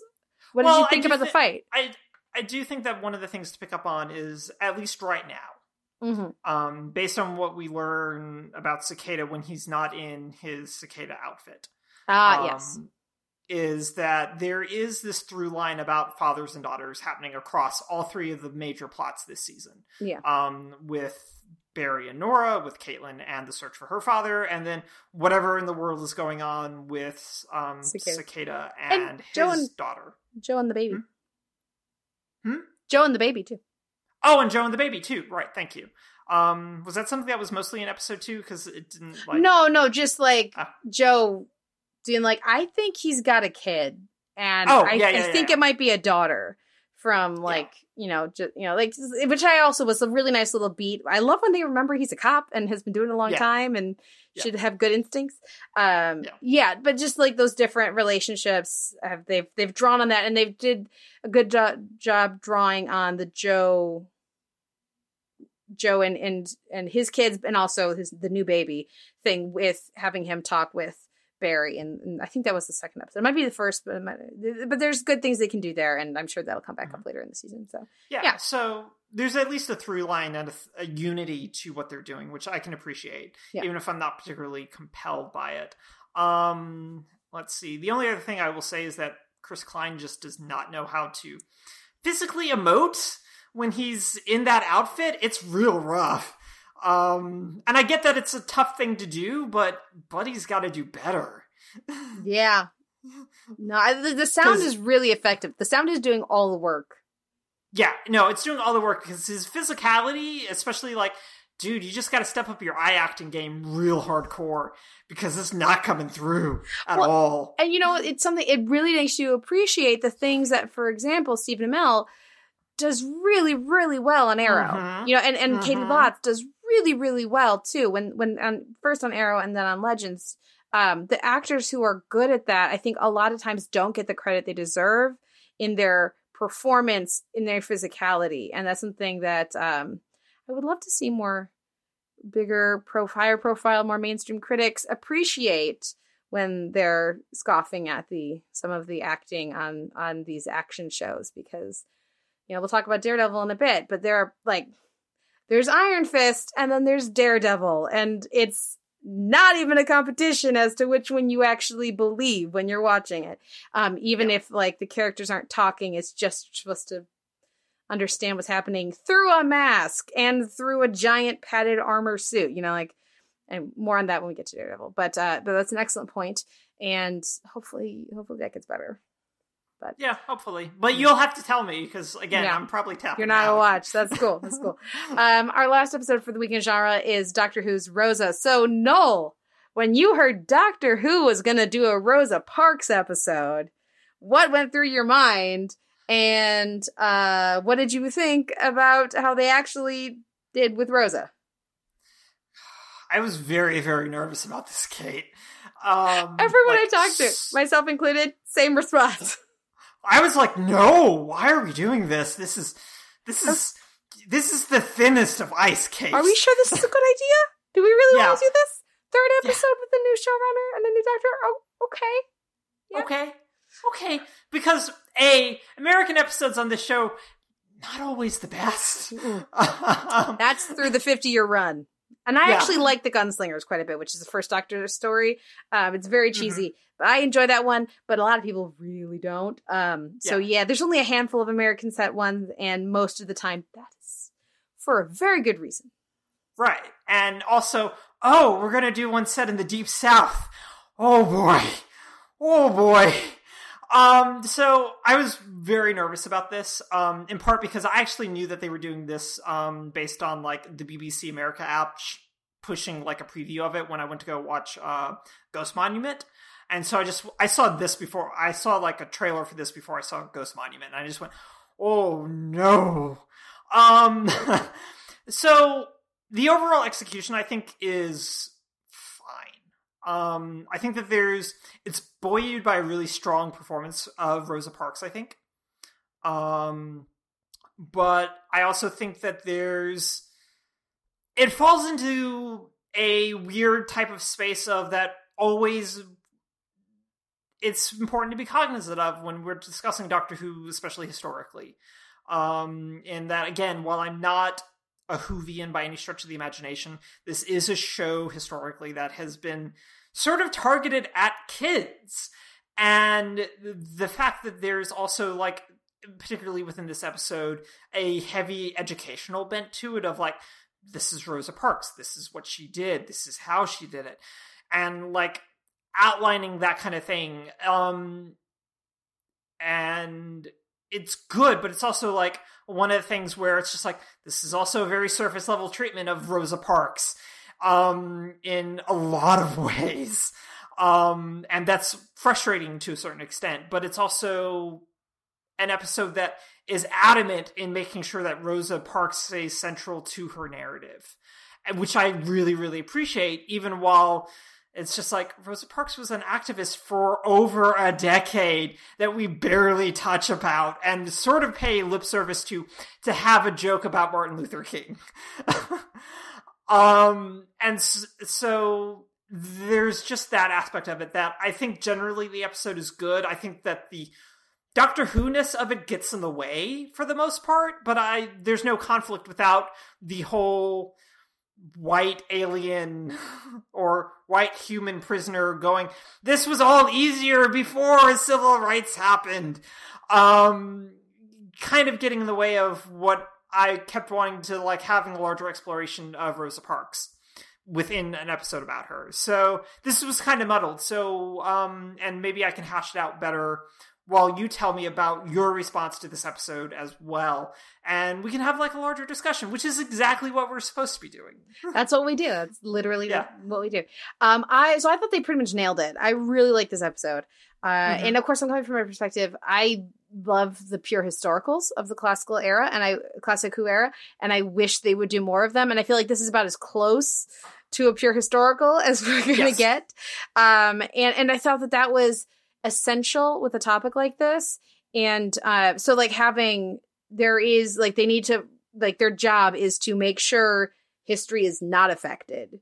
Yes Uh, that's their job. Here, they're they're being the legends in this episode, and uh, or they're the- being Sam Beckett because it also very much felt like a Quantum Leap episode with an evil leaper.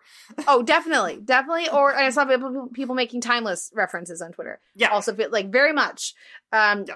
But I think it does so many things right, and uh, I think having so they they want they wanted there to be some reason for them to be there. That's why Krasko's even there.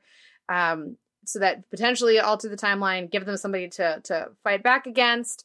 But that all needs to happen in the periphery of Rosa because she can't know what's going on because that can influence her, and that would, like you said, that would rob her of her agency and her choice and her inspiration for you know what she did. And that would give it like her like knowing that she needs to do like that that would have been a horrible choice. I'm so glad they didn't go that way um so for me that that all really works well i think having the opening scene was terrific and that ta- i didn't know that that actually happened with the same bus driver uh 12 years prior like that was that was an actual thing that happened in uh in rosa's life um obviously I know who Rosa Parks is. I know a lot about her story. I also know about Claudette Colvin. I know about some of the other people who also got arrested for refusing to give their seats before or immediately after Rosa Parks. But um they don't get into that, but uh I so like I but I there were still things that I didn't know about her that I learned from watching this. So I appreciated that.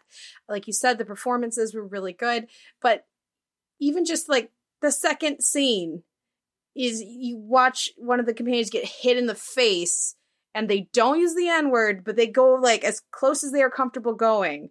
And I really appreciated that. It's disorienting and it is people talked about being uncomfortable and good. If you're watching an episode about the civil rights era that has it shouldn't be comfortable. If it's comfortable, you're doing it wrong, especially if you have companions or a doctor of color, um, as they do here. And having uh Yaz spend the whole episode getting called Mexican and like was really weird and uncomfortable. And again, that's appropriate. That's what it should be.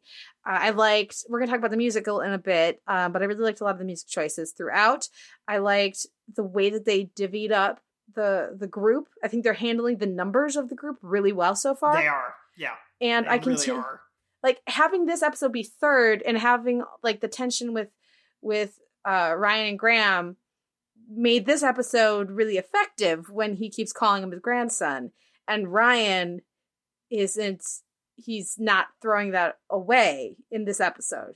You know, he's not going, yeah, he is, but he you can see from his body from his language that like that is so meaningful to him that Graham is standing up for him and, you know, is constantly showing how like his connection to his grandson um in these different ways. Like that i thought that really worked. Uh it's lovely performances from everyone uh, i particularly love i love the way that they end it by making our our um middle-aged white man in our group be the reason that rosa is, is arrested like that's such a i wouldn't have thought of that and that's such a smart thing to do um and how uncomfortable he is with that. He's like it doesn't matter because it's not about you I don't care that you're uncomfortable. It doesn't matter. This needs to happen. So be an ally. Do what you need to be where you need to be to to make have, have history happen. Um, because you feeling uncomfortable about this is not more important than everything else that needs to happen. So I thought that was terrific. Uh, I love the little running gag about Banksy. or am I? that was great. And um, I mean, I think some of the stuff they clearly are again are like laying or, or, or planting really obvious seeds that are going to come back later in the season with Krasko and the and and the letters on the briefcase and that's all coming back. But um for now, I thought that it was well paced. I thought there was a good blend of uh really like energetic scenes and really character based scenes. I loved the little scene behind the uh dumpster which was incredibly didactic uh, but that's okay because again, like you said, Yeah, this is more it's a geared didactic towards episode. Yeah, it's geared towards children. And again, like the, there isn't some larger conspiracy. It is just straight up, you people got uh, uh, above yourselves. And maybe we'll find out Krasko is an alien and he's just talking about humans. That's very possible, but it doesn't matter it because doesn't matter. look at what is happening in our country right now. And granted, this is a British show, but we do not need complex things. We need to re, re, re like just like reiterate the basic obvious things like Nazis are bad and racism is bad and there isn't a good co- like an interesting complicated reason for it. No, they're just people who think we should just kill and blow up people for being different. Like that is a thing that's happening in our country or in the world right now. Um, specifically in the U.S. Uh, is what I'm thinking of. But um, and this is made with a British audience in mind, but it's also made with an American audience in mind. Let's be honest at this point. So like I just had being so blatant and straightforward. I think is necessary and was really good. And at the same point, I really loved the balance they gave to Rosa, making sure they make her funny and interesting and and like she got some good gags, some some good like one liners in there, and uh, some famous dialogue and some some like much more uh, individual ones. I really enjoyed that performance. That they did so much more than just have her be noble and brave, you know. Yeah. Um. So there were. I just really, I really like this episode, and I'm um, glad. the way that the whole gang has come together i think has they've gelled so quickly um and the uh the 13th doctor is just lovely I, like, can we open it what if it explodes let's find out you know that's delightful that's so doctory uh i've been monologuing i'm gonna have some more water No, what no. any thoughts Well, no, and I'm I agree with everything that you say. Is like the thing. It's just like I kept. I don't know what it was. Is like I kept just wanting more from like the episode. Is the problem? I think in that I just I basically just wanted. You know what it was? I think I just wanted a special. I wanted a I wanted a special as opposed to a regular episode that gave them a little bit more space and time to deal with this and explore the topic. Um, and I think that I'm faulting the episode for not being for being what it is, as opposed to being not being what I want it to be, which isn't fair um, to the show in any way, shape, or form. Because the things that you outlined, particularly sort of the the scene behind the dumpster, which is really good. Um, then how Graham and Ryan interact with one another and sort of provide a provide a helpful relationship in this one i think is also really really helpful um um so it's just mostly just like me being a little too aware of Rosa Parks and being like, but there's more to it than this, everyone. Um, while still being like, no, take your foot out of your ass and um, Well, the, acknowledge and, the fact. and the fact that the that her that was something that they had been planning for a while, and and maybe I don't know. Maybe you can tell me. I don't know if they she specifically chose that day to not stand up, or just the opportunity presented itself, and then they planned the boycott off of because they knew this was a good insti- instigating moment. But that there's been something that they were planning for a while.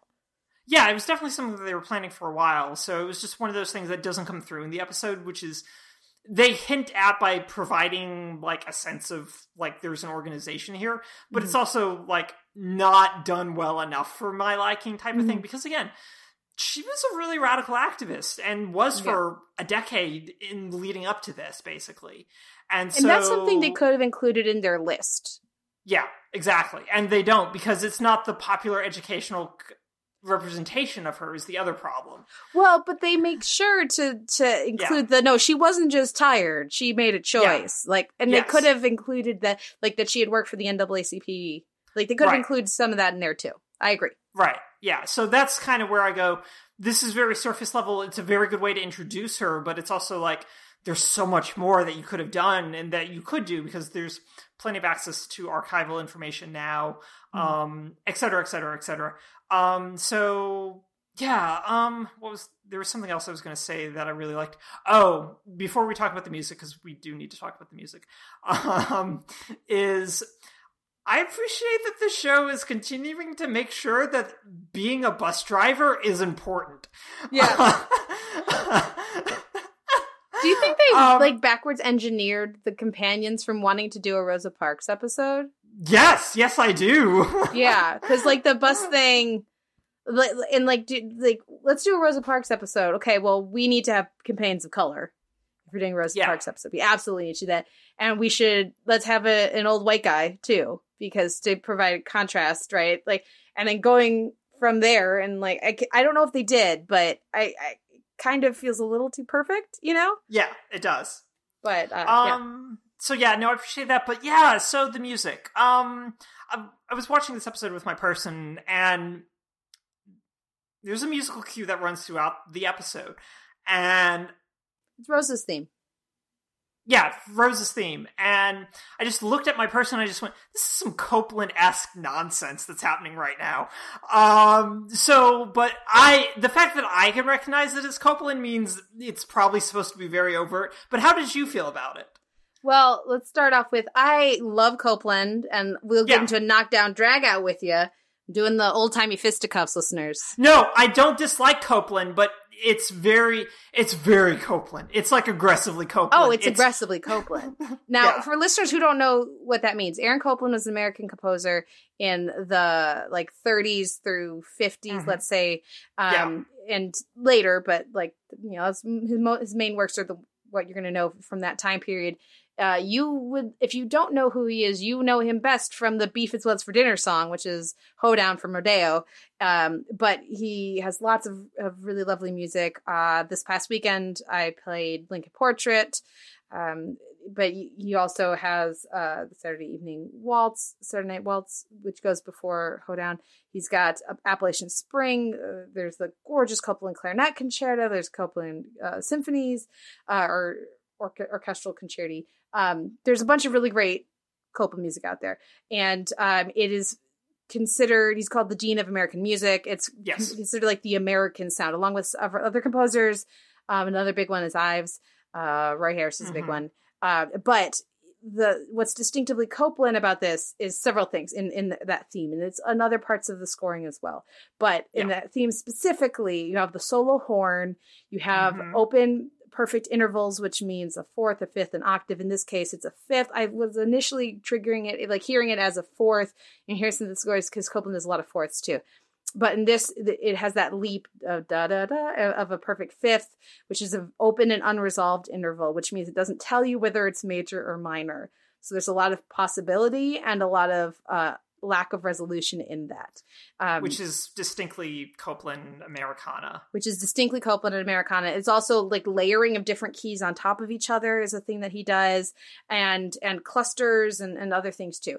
But there's an openness to his sound that uh, is very evocative, and uh, for me, it was just absolutely incredibly effective. For me, Copland, that sound just instantly translates to America. It instantly translates to heroic heroism and uh myth like almost mythic figures Yeah. of good and uh and and just it, like that's it immediately sounds like that so like the and that's something you could build on from copland to like if you listen to some copland and then you listen to some john williams you will Yes. hear a lot of things in common and uh so something like like the nbc sports music or like the olympics music by uh john williams. These these kind of like fanfare horn kind of things with lots of uh, open fifths and, and fourths and stuff. That is all very copland. And so using that for rosa eh, i i was i was thinking about this all weekend. I was thinking about this all week uh, uh, since i watched it. Um it was interesting because Yeah. especially for a, a british audience, A British, yeah, exactly. it's immediately american yes. it's time period specific like Yes. that it works for that too but he also keep in mind was a white guy but he wasn't he was but he wasn't because he was also a, a gay jew uh whose family came from russia and before that from lithuania and he he was agnostic but he came from a, a jewish background so he also was was from a family of immigrants and he also experienced he was blacklisted. He was a big old like commie progressive. He uh he uh was very much like i think nowadays he'd be considered like a socialist democratic socialist. Um so he it's, it's an interesting combination of like okay why are we using this often considered stereotypically white sound white american sound for rosa parks but then, of course, I remember that they used that other song in her first scene, right? And then late, and then they bring in the cope and layered that on top. So I, I went back and forth whether I thought it was appropriate or not, and I ended with I think it is. I think it fits very much with uh, like the the notion of like the progressivism and standing up for rights and the civil rights movement, all that stuff. I think does work with Copland. Um, you could make an argument maybe we should have had some Nina Simone instead, or something more of that feel. I would have given a very different feel. But um, for me, it really worked. The use of the horn and the solo horn is a is very evocative for like a lone hero kind of a feel, as opposed to something with more backup. They don't they didn't want her to have backup. That's the whole point of it. Um, so that works really well. Horns for heroics goes back like as long as you can go um, Yeah. in musical history, so that works really well. But what I also like about it is the lack of resolution felt very honest, and having the notes rise up that big leaping motion feels like the standing up, you know? And then, but then if you note, it then immediately goes back down, but it ends, I want to say like a, a whole step higher than it started. So it goes like five steps up and then four steps back down, you know? So you, it's like that, that notion of the very slow march towards progress. I thought, and I'm probably overanalyzing, but like that's, what I heard in that theme. And I really like the way that they established that in the first scene with her when she gets her purse. Um, and then they bring it back throughout the episode in different orchestrations. Um, and then when they, we actually have the moment on the bus, they go to the Andra Day song. That also worked for me. I know some people didn't like that, but for me, that worked as well. Um, I just, I loved it. I loved it. There are other Copeland kind of elements to the score as well. There's some interesting percussion stuff happening. There's a lot of Mhm. like just sort of distorted kind of sounding percussion like layers of sound feels uh, especially um, in some of the tense moments. When you look over at the like the whites only signs there's some of that uh, as well. Then there was also some very copelandy like kind of layering of strings at different points as well.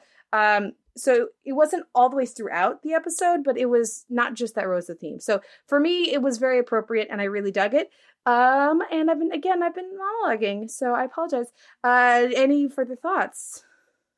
Well, I think that like without like the ability to explain music since I have no background in it, but the fact that I've listened to enough Copland to be able to hmm. identify it is that the, what struck me was the thing that you mentioned about it being a British show and immediately going, well, few things more American than Copland, basically, sound wise in a way. Yeah. Um, in terms of thinking about like orchestral sort of arrangements. Yeah. Um, that immediately summons up this idea of America, capital A, exclamation mark, if you want one. Yeah. Um, and so it was sort of like a, all right, how, how are, of a representation of like how are the British thinking about America within this like structure, basically, and so and so that was like a thing that I was navigating, but it was also like really driven home by the use of this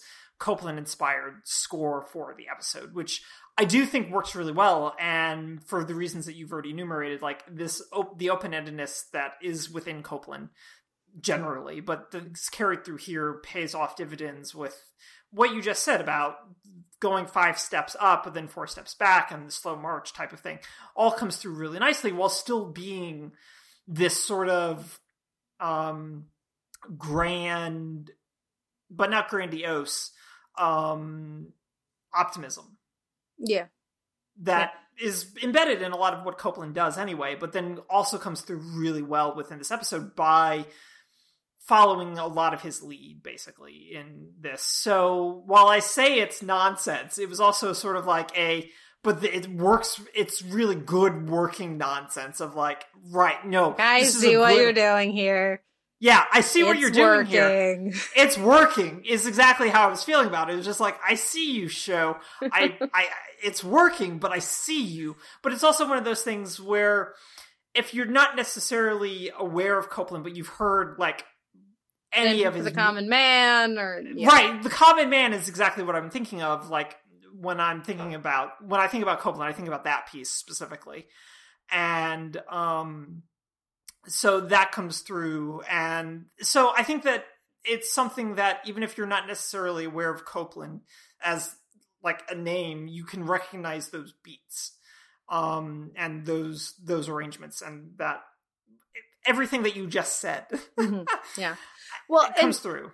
yeah, and it's you know I should also mention that there are plenty of people who don't like Copland because they find it too jingoistic, find it too simple, too uh like uh the and especially the way the music has been used and Right, the it way it's interpreted. Right. But I mean, we can say that about Springsteen too. You can say that about plenty of things. That's not Yeah. Copland's fault. The way his music Yeah. has been used since you know in the past Yeah. however many decades is not Copland's fault. Um, Yeah. So yeah, I think for me it, it worked, but I was sitting there thinking like, are we really gonna score the civil rights movement to Copland right now? Are we gonna score the civil rights movement to a white a white guy, even Russian Jew? But you you know what I mean? Yeah. Uh, yeah. It's like it's like apparently I'm okay with it. Yeah. But- Well, I mean, but yeah. I mean, that was also something that like um I did to like kind of piggyback off of that. Um like my person and I watched like the first two episodes of Haunting on Hill House. Mhm. And they give Shirley Jackson's book basically to the white dude in the show. And it's a weird, uncomfortable sort of thing that you kind of have to reconcile. Huh. Yeah. Um I don't know that I'm going to watch more of that because I'm worried about scary escalation and I already lost enough sleep over Hereditary back in the spring. I don't Yeah. want to do that again. Mhm. Um but it was something that a person and I sort of like had to like talk about a little bit about. Yes, so we're giving something to someone else to represent someone else and it's not the right person type of thing. Yeah. It's not it's a weird fit type of thing and the question becomes well does it work? Mhm. and that's always a tough thing to balance and answer. Yeah. So, what won my weekend genre is clearly Doctor Who. For us, Right. I loved it, and Yeah. it's didactic and it's obvious, and I don't care. I like the old moments in classic Doctor Who where they're like, "So Susan, let's talk about the Aztecs and these things. Actually, they were a very advanced civilization." And da, da, da, like, I I like that stuff. I would love to see Doctor Who get back to more pure historicals where the issue is like the TARDIS isn't working and I'm a modern person in this very alien setting. Um, and I have to try to not get killed by people who think I'm a witch. You know, like that. I, I'm all for that. So I, I was enjoying just that slice of life that we got here for this. Uh, what about you? What when your weekend job is it Hilda? Uh I don't want to give it to Hilda, um, in part because I, we just discussed it this week, but it's like a month old. Okay. Um, but it, it was is very good. Um, we should also know that Ducktales came back already. Um, for the most dangerous game night. Um, have to acknowledge that ellipses. Um, and the episode's good. It's like nothing particularly memorable, but it's good. Um, but I think I'll give it to the Virgin Gary because it's also very good and very silly. And it, I was very glad to have Legends back in my life this week. Yeah. Oh, there was so much awesome like genre stuff right at the beginning of my week. I'm still super enjoying Supergirl as well. So I was like, oh, there's so much. There's so much wonderfulness on my DVR right now, which is handy when you can't speak and don't really feel like moving for three days. So, um, on that cheery note, uh, we'll take a break and come back with our deep dive with season three of Daredevil. Right back after this.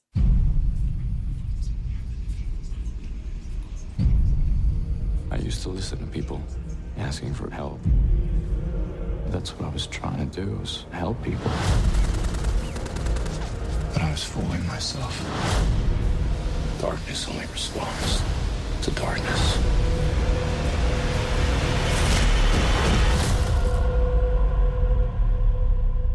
I'm Daredevil.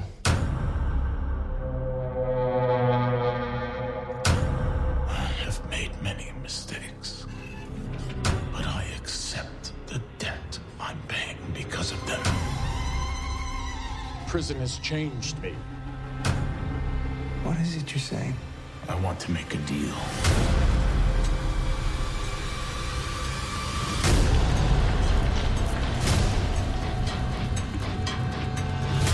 He's claiming to have changed, but they don't know him like I do.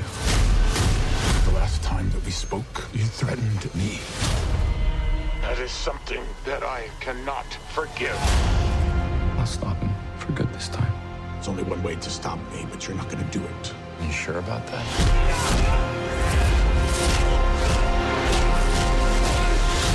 Just be careful that you don't become the monster. Because I've tried to make this city a better place. I will tell the world Who you really are. Someone who's now showing his true colors. Sometimes you have to hurt one person for the greater good. The city needs a new villain. I think I might have found him. Daredevil is our true public enemy. According to eyewitnesses, the brutal attack has been carried out by none other than Daredevil.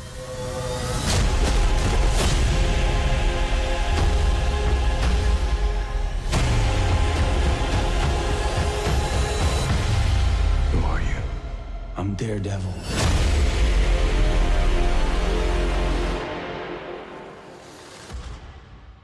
That was the trailer for this most recent and potentially final season of Daredevil. We're running long, so we're going to keep this on the shorter side. We say that. We also were going to keep the rest of this on the shorter side, and that hasn't worked. So we'll see how it goes, listeners. Uh, Noel, what did you think about this third season of Daredevil? Did you miss the ninjas?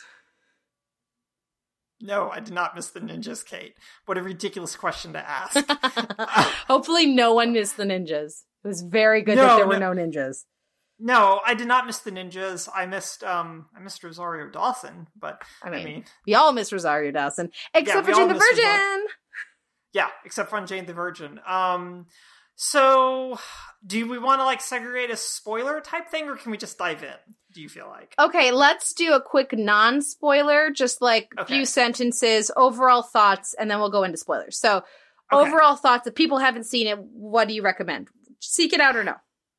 Um, I- can't recommend like seeking it out like too wholeheartedly. I feel like, um, I think that there's good concepts here, but it suffers a lot from standard Netflix, Marvel Netflix padding, um, type stuff where there's a lot of stuff that just goes on a little too long, um, and it takes a little too long for things to happen that just for reasons that the show never can fully elucidate for my, to my liking.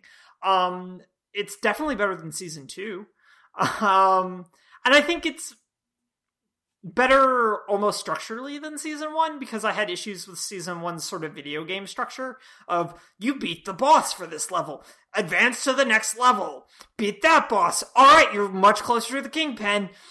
This this season does not have that structure, which I like. Um, and this season feels more overtly character driven than previous seasons does, which is a benefit and a curse for this show. Um, in on certain levels, which we can discuss in a more spoiler sort of filled segment. So, I think roughly it's on par with season one, but it's definitely better than season two. Um, the hallway fight is definitely not as good as season one's. Uh, the hallway fight is kind of trash in this season. Um, but overall, it's fine. Um, but I'd also much rather just be watching Luke Cage or Jessica Jones again. So that's sort of where I landed on it. How did you feel about it? Um, I liked it much better than season two. And Yeah. I would say different strengths and weaknesses than season one, but it has very much a back to basics vibe. Like you said, the character stuff works really well here, and some of the stuff is, you know, three seasons in. It's you you've got two seasons worth of payoff. Uh, so I think they handle that stuff well, particularly the Karen stuff. I like that we get more of a sense of Foggy's background as well. We meet his family, and that I, I liked that how that was all woven in. I think they do a good job with the Kingpin. I think they mostly give the right amount of time to their heroes and various villains. They have the right number of villains. Like there's so many things this does right in a way that the previous seasons did not. And I don't just mean of Daredevil, I mean in general. I would say this third season is better than Jessica Jones season two. I would say Uh-huh. it is um uh better than either Iron Fist season. And Luke Cage like I, I would put it like with Luke Cage season two, where it's like better than the second half of Luke Cage season one, not as good as the first half of Luke Cage season one. Um, not really sure. Like I found it more satisfying at times than than Luke Cage because um season two that is uh, because in season two of Luke Cage I have there's things where I was like, but I don't believe that this is about actor availability and what you need the plot to have happen. So that's why we're doing this, not because of character. Whereas in this, I pretty much always bought character motivations. Um, I also thought there was some good villain work and development, and only a few characters was like, I don't, don't care about Ray. You know, like there was only a few things like that. I thought in general they handled it much better. And yes, there is some of the Netflix bloat, but not as bad as in most of those other Netflix Marvel seasons. So I would say if you enjoy the Marvel stuff and you haven't sought this one out yet because of fatigue, I would say seek it out. I I, I liked the the one shot fight scene better, and I remember it better than the other one shot fight scenes. The fight itself might not be as good, but there's other stuff like extended dialogue scenes that I just really like That's in fair. the middle. And I was like, wait, that is all part of this. That must have been an interesting day for Charlie Cox. yeah, no, that's super fair. Um, technically, I think it's probably better, but I also just enjoyed the choreography of like the bulletin fight a lot more. Oh yeah, yeah, no, and, and I think there and there are like I was remembering and engaged by the fight scenes in a way that like y'all know I usually am not. Yeah, it's not your thing. Yeah, It's not my thing. Um, and I'm like, oh, and now they're punching. So, did is there a new Twitter thing? Uh, are we Did the world war yet with North Korea? Um, uh, or various things. Uh, but no, I was actually much more engaged with most of the fights, and I think most of them had the good balance of like the right length, and not all of them were like way too long. Like on, on Iron Fist, I was constantly going like, but we don't. Why are they? Why are they fighting? I don't care. it also had very much like that season one thing. You'd be like, oh, and now we need to have a seven minute fight scene because that's why people watch. This felt much more intentional, uh, so I appreciated that. Uh, but in there, I did have some problems with with the seasons. There are some issues with it, but they are spoilery, so I will leave it there. Any other thoughts about music, choreography, acting? No. No, no Okay. let's dive in. So spoilers from now on. The be spoilers, and if you don't want them, then stop listening and send us an email to television@gmail.com. Find us on Twitter, like our page on Facebook, all that good stuff. Now this is giving you time to stop your BD, uh, your your your podcast device, podcasting device, and spoilers. What did you think? It's fine. It's like legitimately fine. Um, I thought it was so much some- better than fine. I think it's some of it is just like there's a slogginess to it that I think is just endemic to these shows that I sometimes just get mired in. But the thing is, is like I want to think it's better than fine is the problem because the character work is really generally good in this season, like aggressively good. Um, and it's such an interior season of this show. Um, I mean, you mentioned back to basics, but it's also just a Charlie Cox is really good at acting in that ridiculous bandana mask. Right? He's really good Yeah. at it. Yeah. And it's one of those things where he never he never seemed comfortable in the Daredevil outfit. So it just was like a smart decision to put him back in this outfit instead where he seems much happier. and but I think that the larger issue is that the show very wisely goes, yeah, the Defenders ending was kind of bullshit. Um, let's not talk about let's- that. let's not talk about that, and let's do this get out of jail card while addressing this idea of a loss of faith and what that means and how that gets interrogated by your first big outing being undone by a systemic issue of we wanted to get this instead with the FBI getting played played in air quotes Yeah. um since it was just orchestrated really well um since Wilson Fisk owns the FBI now Yeah. um, which is a one of those things where you go, "This is a neat comic book concept that does not play well on television." Um, More on that in a bit. yeah. but just again, I think the character work re- works really well. The stuff that Matt interrogates about trying to figure out who he is and why he wants to still protect Hell's Kitchen from Fisk. To the um to even sort of the slow burn of what Fisk is trying to do to get Vanessa back basically. To the realization that oh no wait my wife is just as ruthless and dangerous as I am spoiler alert everyone she was like that in season 1 you just didn't realize it Wilson Yeah. And like I like the I really love that moment of performance from D'Onofrio when Yes. yeah at, at the end of that episode they and again another thing they do right is just the right amount of Vanessa. Yeah, no, just the right amount of Vanessa because you need that to propel all of his all of that stuff. And God, it was so good to have D'Onofrio back too because he's so good. We But needed the time away from him. We did, we absolutely did. But So we're so glad he's back. he's so glad he's so glad he's back. Um, and then even like you, you mentioned the stuff with Foggy, which I think is really really good overall as well.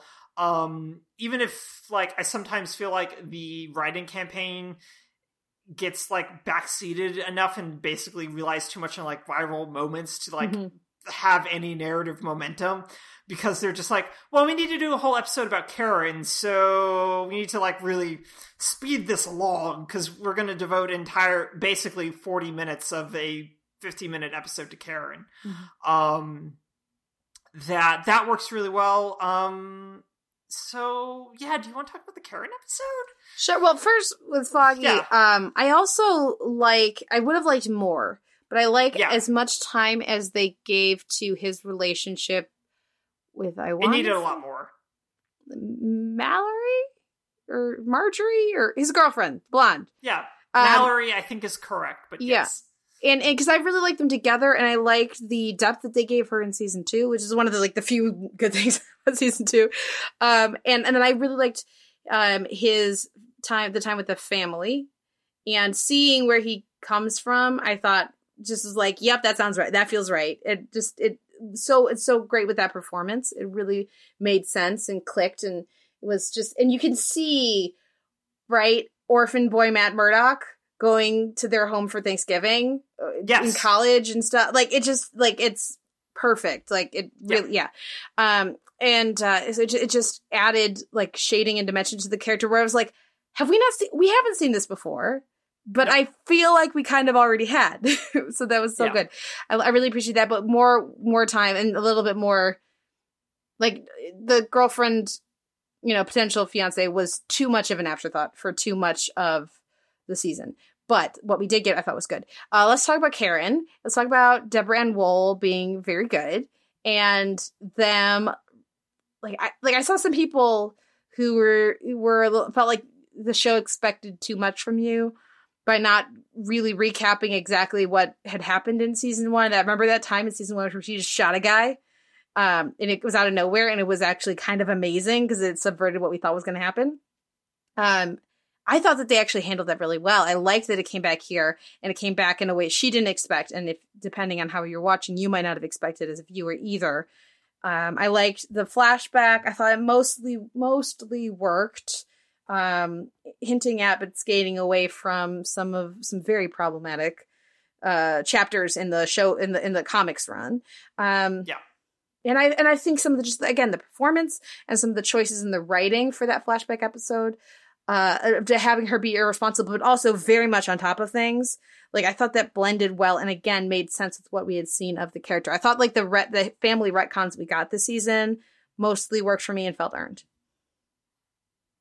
Yeah, and I agree that the way that they came back with the James Wesley stuff worked really well here. And it again, it added a layer of like character work that was just sorely missing, um, especially from the second half of season 2 Mhm. Um, but also to a certain degree in the first half of season two, because they were just so focused on Frank mm-hmm. um, and establishing that character. And then the second half was just like, well, we need to establish the defenders, so here's a literal plot hole um, to be Yep. filled later. Um, that all of that gets doesn't go anywhere, and so all that all that stuff that didn't get paid off in season one ends up getting paid off here because weirdly they don't ha- they don't fall into the Marvel Cinematic Universe trap of having to set up something else Mm-hmm. So when they get to do basically their, their, own, thing- story it yeah. It's amazing how that works. It's amazing how yeah exactly. It's amazing how that works. And i think that that really helps um and it gives them focus. Even again if they suffer from bloat if they suffer from all right this fbi plot is like dragging on endlessly and how dense is ray possibly going to be um that that that's just really frustrating um sometimes and it's it's difficult because it gets repetitive and Yeah, we haven't even talked we haven't talked about Poindexter slash bullseye yet and we will in a second i'm i'm sure. Um but th- i think the karen episode is fine but it's also just for me it's almost too much. It's like a little too long. We didn't need a full um, episode or we didn't need a full length episode. Yeah, and also we just didn't need the entire like that entire section of that episode just to be that flashback. mm-hmm. Um, without like interspersing it with like something else that Mhm. Karen's doing in the present. Um, that is just kind of comes up on you, basically. Um, and I think that you are right though that it rectifies like the problematic character stuff that has happened to Karen in the comics, which is just not good. It's Mhm. never been good. Mhm. Um, so it makes it it recontextualizes a lot of the character in ways that really needed to happen a lot sooner than they happen here. Um, but it's it's good. It's good. Um, it's just it's long. yeah yeah Um, but it also, but all of this character stuff also speaks to, and also like how they handle it from, um, a few a few flashbacks for Matt to how they depict representations of Matt's psyche slightly out of focus, whether it's Wilson or whether it's his dad out of focus, and in an echo sort of timber voice type of thing, which I think generally works really well but speaks to a larger sense of theatricality that this season has that I really, really like.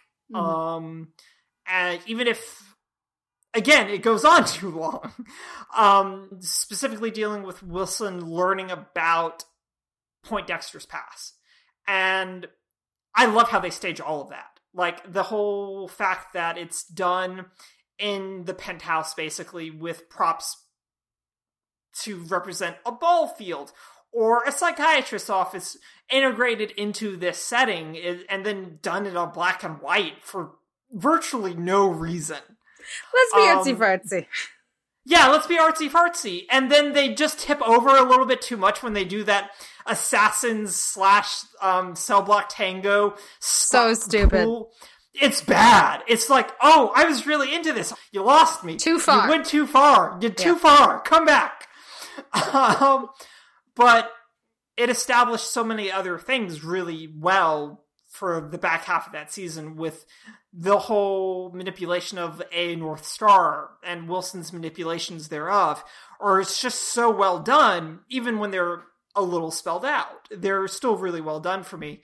Um, and so I really, I really appreciated that aspect of it, even if again, it feels like a little too long for um, Poindexter to come to the realization that he's just a pawn in all of this and he's being controlled.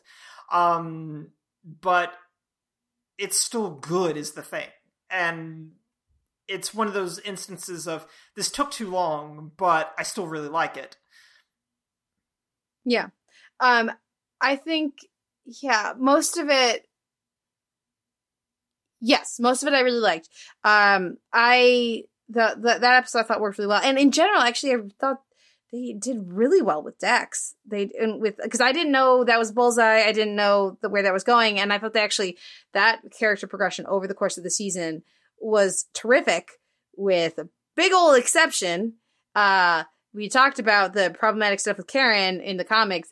We did not talk about the literal fridging, literal fridging of Julie. Um, and having And Dex so bad. it's so bad. Having Dex do the like kill five people at the bulletin and then go out for for like maybe it was just a phase. He goes out for coffee with Julie and then goes like, "Oh, she blocked me. I guess I'll just go kill people again." Like it was so stupid. That like that coffee thing needed to happen before he went and massacred people yes. like I don't even know what they were thinking with that. Um, because and that was part of the having too many episodes thing.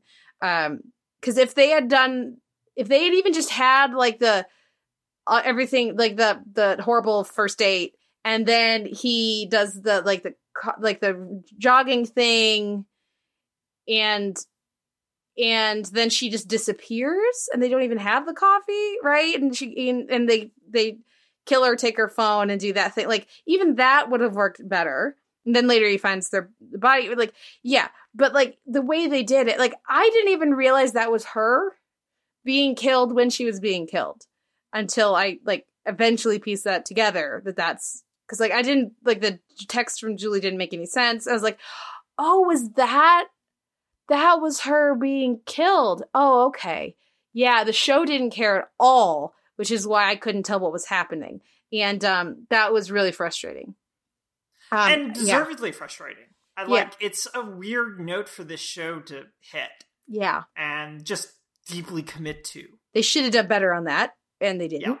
Um, but I thought the stuff before that with Dexter and stuff like after that with Dexter was all really great. Like super creepy when he goes with her bot frozen body in the car. Like I didn't like the fridging, but like even just so that you could have that shot, maybe it's worth it because like It's not, but it's a good shot. but it's a good shot, right? And it really nails like the crazy and like the like the dangerous like this is why you don't try to like feed psychoses and build yourself a, a little murderer because that's a bad idea, Wilson. Um so I thought that actually worked really well. Ray also went back and forth too many times. Uh, that was another problem with it. But the other reveals, like the the captain at the FBI, I thought that would really was handled really well. Um, I thought the overall pacing for that stuff worked well. Uh, I did not like the the big reveal. Ah, Wilson Fisk has been in charge of everything the whole time. Ah, like that was tiresome to me. Um, but having the team so entirely on the ropes at the end of the season, where you legitimately it seems like there's no possible way that they could win, um, that was effective. So I don't know if they could have gotten to there in a different way. That would have that you know because then I just felt like, well, then why did I watch all the stuff that I watched? Is Wilson Fisk just that good of an actor? Like, no, I no, he's not. I do buy him being that good of a dancer though, because you know that is somebody who had like an awkward, awkward chubby kid who had dance lessons from his parents. Yeah. like yeah, which I think they even mention. Like, Yeah. I think that's like established for him. Yeah. Um.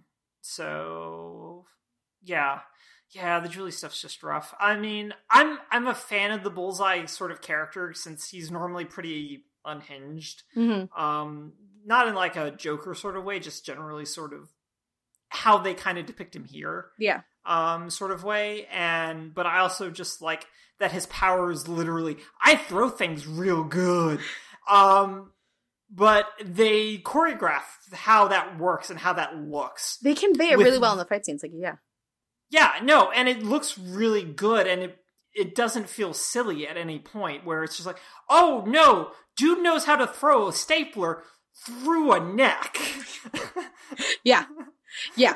And and and like, like having even they have Matt comment on it like range he's got me but if I get close in I can I was kicking his ass when we were close in which makes sense because yes he is was a soldier and like uh, like all these like he's he's a badass but he wasn't like a secret trained by you know super powered like ninjas and everything like Matt is that he should lose instantly in a in a close fight just Yeah. Matt doesn't have his toys or his armor right now. So that like I thought that they actually conveyed that in the choreography much better than some of the other choreography in different different shows and even in this show in different seasons. Yeah, no, absolutely. And um the last fight's solid, I think. Um with the th- the three-way battle uh, Yes. between the three of them and except go ahead. Except when all all of a sudden he's trying to stop Bullseye from killing Kingpin. When does he decide that? It doesn't make any sense. It's not earned. He just decide like when it, when it seems like he's trying to stop Bullseye from killing Vanessa, but he doesn't really care what happens to King. That totally works. But at a certain point in the fight, that stops happening. Um, and that I didn't buy. I didn't think they had they earned. That was just what needed to happen so that we could have the parallel to the beginning of the season. Like it's like I see what you're doing. It's the finale. We're calling back to the premiere, and now now they've changed places and who has the power, and you know, yeah. Yeah. No, you're exactly what that was. yeah. And having the blood on the the painting and everything too, I thought it was like again, I see what you're doing. It's working. Yeah, yeah, basically, no, that's exactly how I felt about it too. I was just like, I see you, show. I see you. Yeah. You're a lot more put together this season overall, yeah, I think. I feel like you you've have- earned this. You know, Yeah, you've earned this. Yeah. Yeah. I see you. but it's still kind of like, eh, is they gonna get the? Yeah, they are. They're, yeah, yeah, that's what they're doing. Okay, okay, fair enough. You can have this one. Killed that nice old lady off screen just so we could do this. Yeah. yes. um the I did like that they I didn't need the shot of the blood on the painting, which was Mhm. a bit much, but I liked how immediately everybody knew what was going on there and they didn't feel the Yeah. need to explain it to us. I appreciated that. I did not appreciate that all the different like needs like the flashbacks that they felt like we needed a remind. Do they not know how they've trained us to watch these shows? Like we don't need a reminder of what happened in episode two of this season. We have not probably wa- like at the at the slowest somebody's gonna watch this is maybe if they decide to do one a week. In which case, they don't need a refresher for something that happened two months ago. Uh, that was so there were some unusual choices in the editing in the last like couple episodes with that that was tiresome. But in general, I you know I I'm I'm nitpicking here. In general, I did enjoy the season overall, and uh, I think it was a good place to end it. Um, if it does end, I think it's a very fit like the Matt just is like, I'm happy now. I worked through my Yeah. issues. Like it's too trite and easy, but Yeah. if it's the end, it's a very like it's an ending that works. And I also just really appreciate the understanding. Going back to the character stuff of the show has like the number of times where Foggy's like, no, it's just it's a Catholic thing. Like that's enough of an answer. Like I was like, yeah, as someone who's raised Catholic, it's like n- yes, no, that's that's right. That's like Yeah. that's all you need to say. We've done all the over the top, heavy handed symbolism. Um, oh, you know what? The last thing we should talk about Maggie. I thought they nailed Maggie. I really liked Maggie. The nun. Oh, thank you. Gosh, I, c- I the nun. Thank you because I couldn't think of her name. No, it was super good. And the other thing I really liked is that they cast a young woman who I reasonably believed would age into that woman. I Mhm. was just like, this is very good. Yeah. yep. I Um, could have done without like the reveal because it just seemed really Oh, that was a stupid reel. They should have like. Why is she talking out loud? We've never seen her praying, talking out loud, and she knows her son is super super hearing. So like, yeah. Yeah, that's stupid. But other than that, I thought the rapport worked really well. I like the performances, like the chemistry. Yeah. She and Cox, yeah, she and Cox had so much chemistry. It was kind of ridiculous. yeah, yeah. Any other elements of the season you want to talk about, or or any other thoughts? No, no, I'm pretty good. I, Yeah. I, I yeah, it's it's fine. It's good.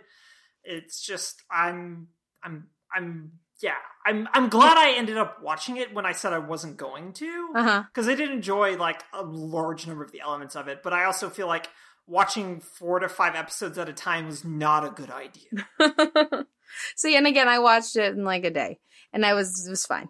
But I was totally entertained watching it. I was only bored a few points. I thought that for me it worked much better.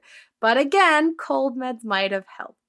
Um, so on that cheery note, um, a few show notes here at the end of the episode. You can find a post for this episode over at theteleverse.org where you can leave us a comment and let us know what you thought of the week's TV. You can email us at televerse at gmail.com. You can like our page on Facebook, start up a conversation there, or find us in iTunes with an M4A chaptered feed and MP3 unchaptered feed. And we're also uh, up in Stitcher. You can leave us a rating review either place. We would appreciate it. Helps other people find the show and let us lets us know that you're listening because like we know Carl's out there and like I don't know, a few other people. But we like hearing from you. Uh, Vince, right? You know, here we go. Yeah. Yeah. Um, then you can also uh, find us on uh, Twitter. I am at the Televerse, and Noel, you are. I am at Noel RK, and I'm going to break the rhythm here, Kate. I apologize. I have something to plug. Oh yeah, Um, Yeah. yeah. Um, so I've started. I'm going to start um on Tuesday a newsletter. Mhm. Um, that's basically a blog. It's basically a blog that you will just get sent to your email address. Mhm. Um, but if you're interested in signing up for that, um, it'll include basically me thinking about something I'm reading, watching, playing, or something that's sort of like going on in my life. It's going to be a little more like personal than say my Twitter feed is. Mhm. Um, and so you can sign up for that if you want. Um, it's at tinyletter.com slash spaghetti on Tuesday. Um, and you're, you'll get one email a week on Tuesday mornings from me, um, about anything that's going on, uh, that I'm thinking about basically. So if you're interested in that, again, it's tinyletter.com slash spaghetti on Tuesday. cool. Yeah. Very cool. Interesting. Looking forward to it. That sounds like so much work. I'm, I, I think it's awesome. I think it's awesome. Yeah. Like, yeah. Hopefully it won't be like too much work, but yeah, um, yeah, I talk a little bit about why I'm doing it in the first one that will go out on Tuesday. Awesome. Excellent. I look forward to reading it. Um, so thank you, Noel. Thank you, Kate. And thank you everyone for listening. We'll be back next week with another episode of the Televerse.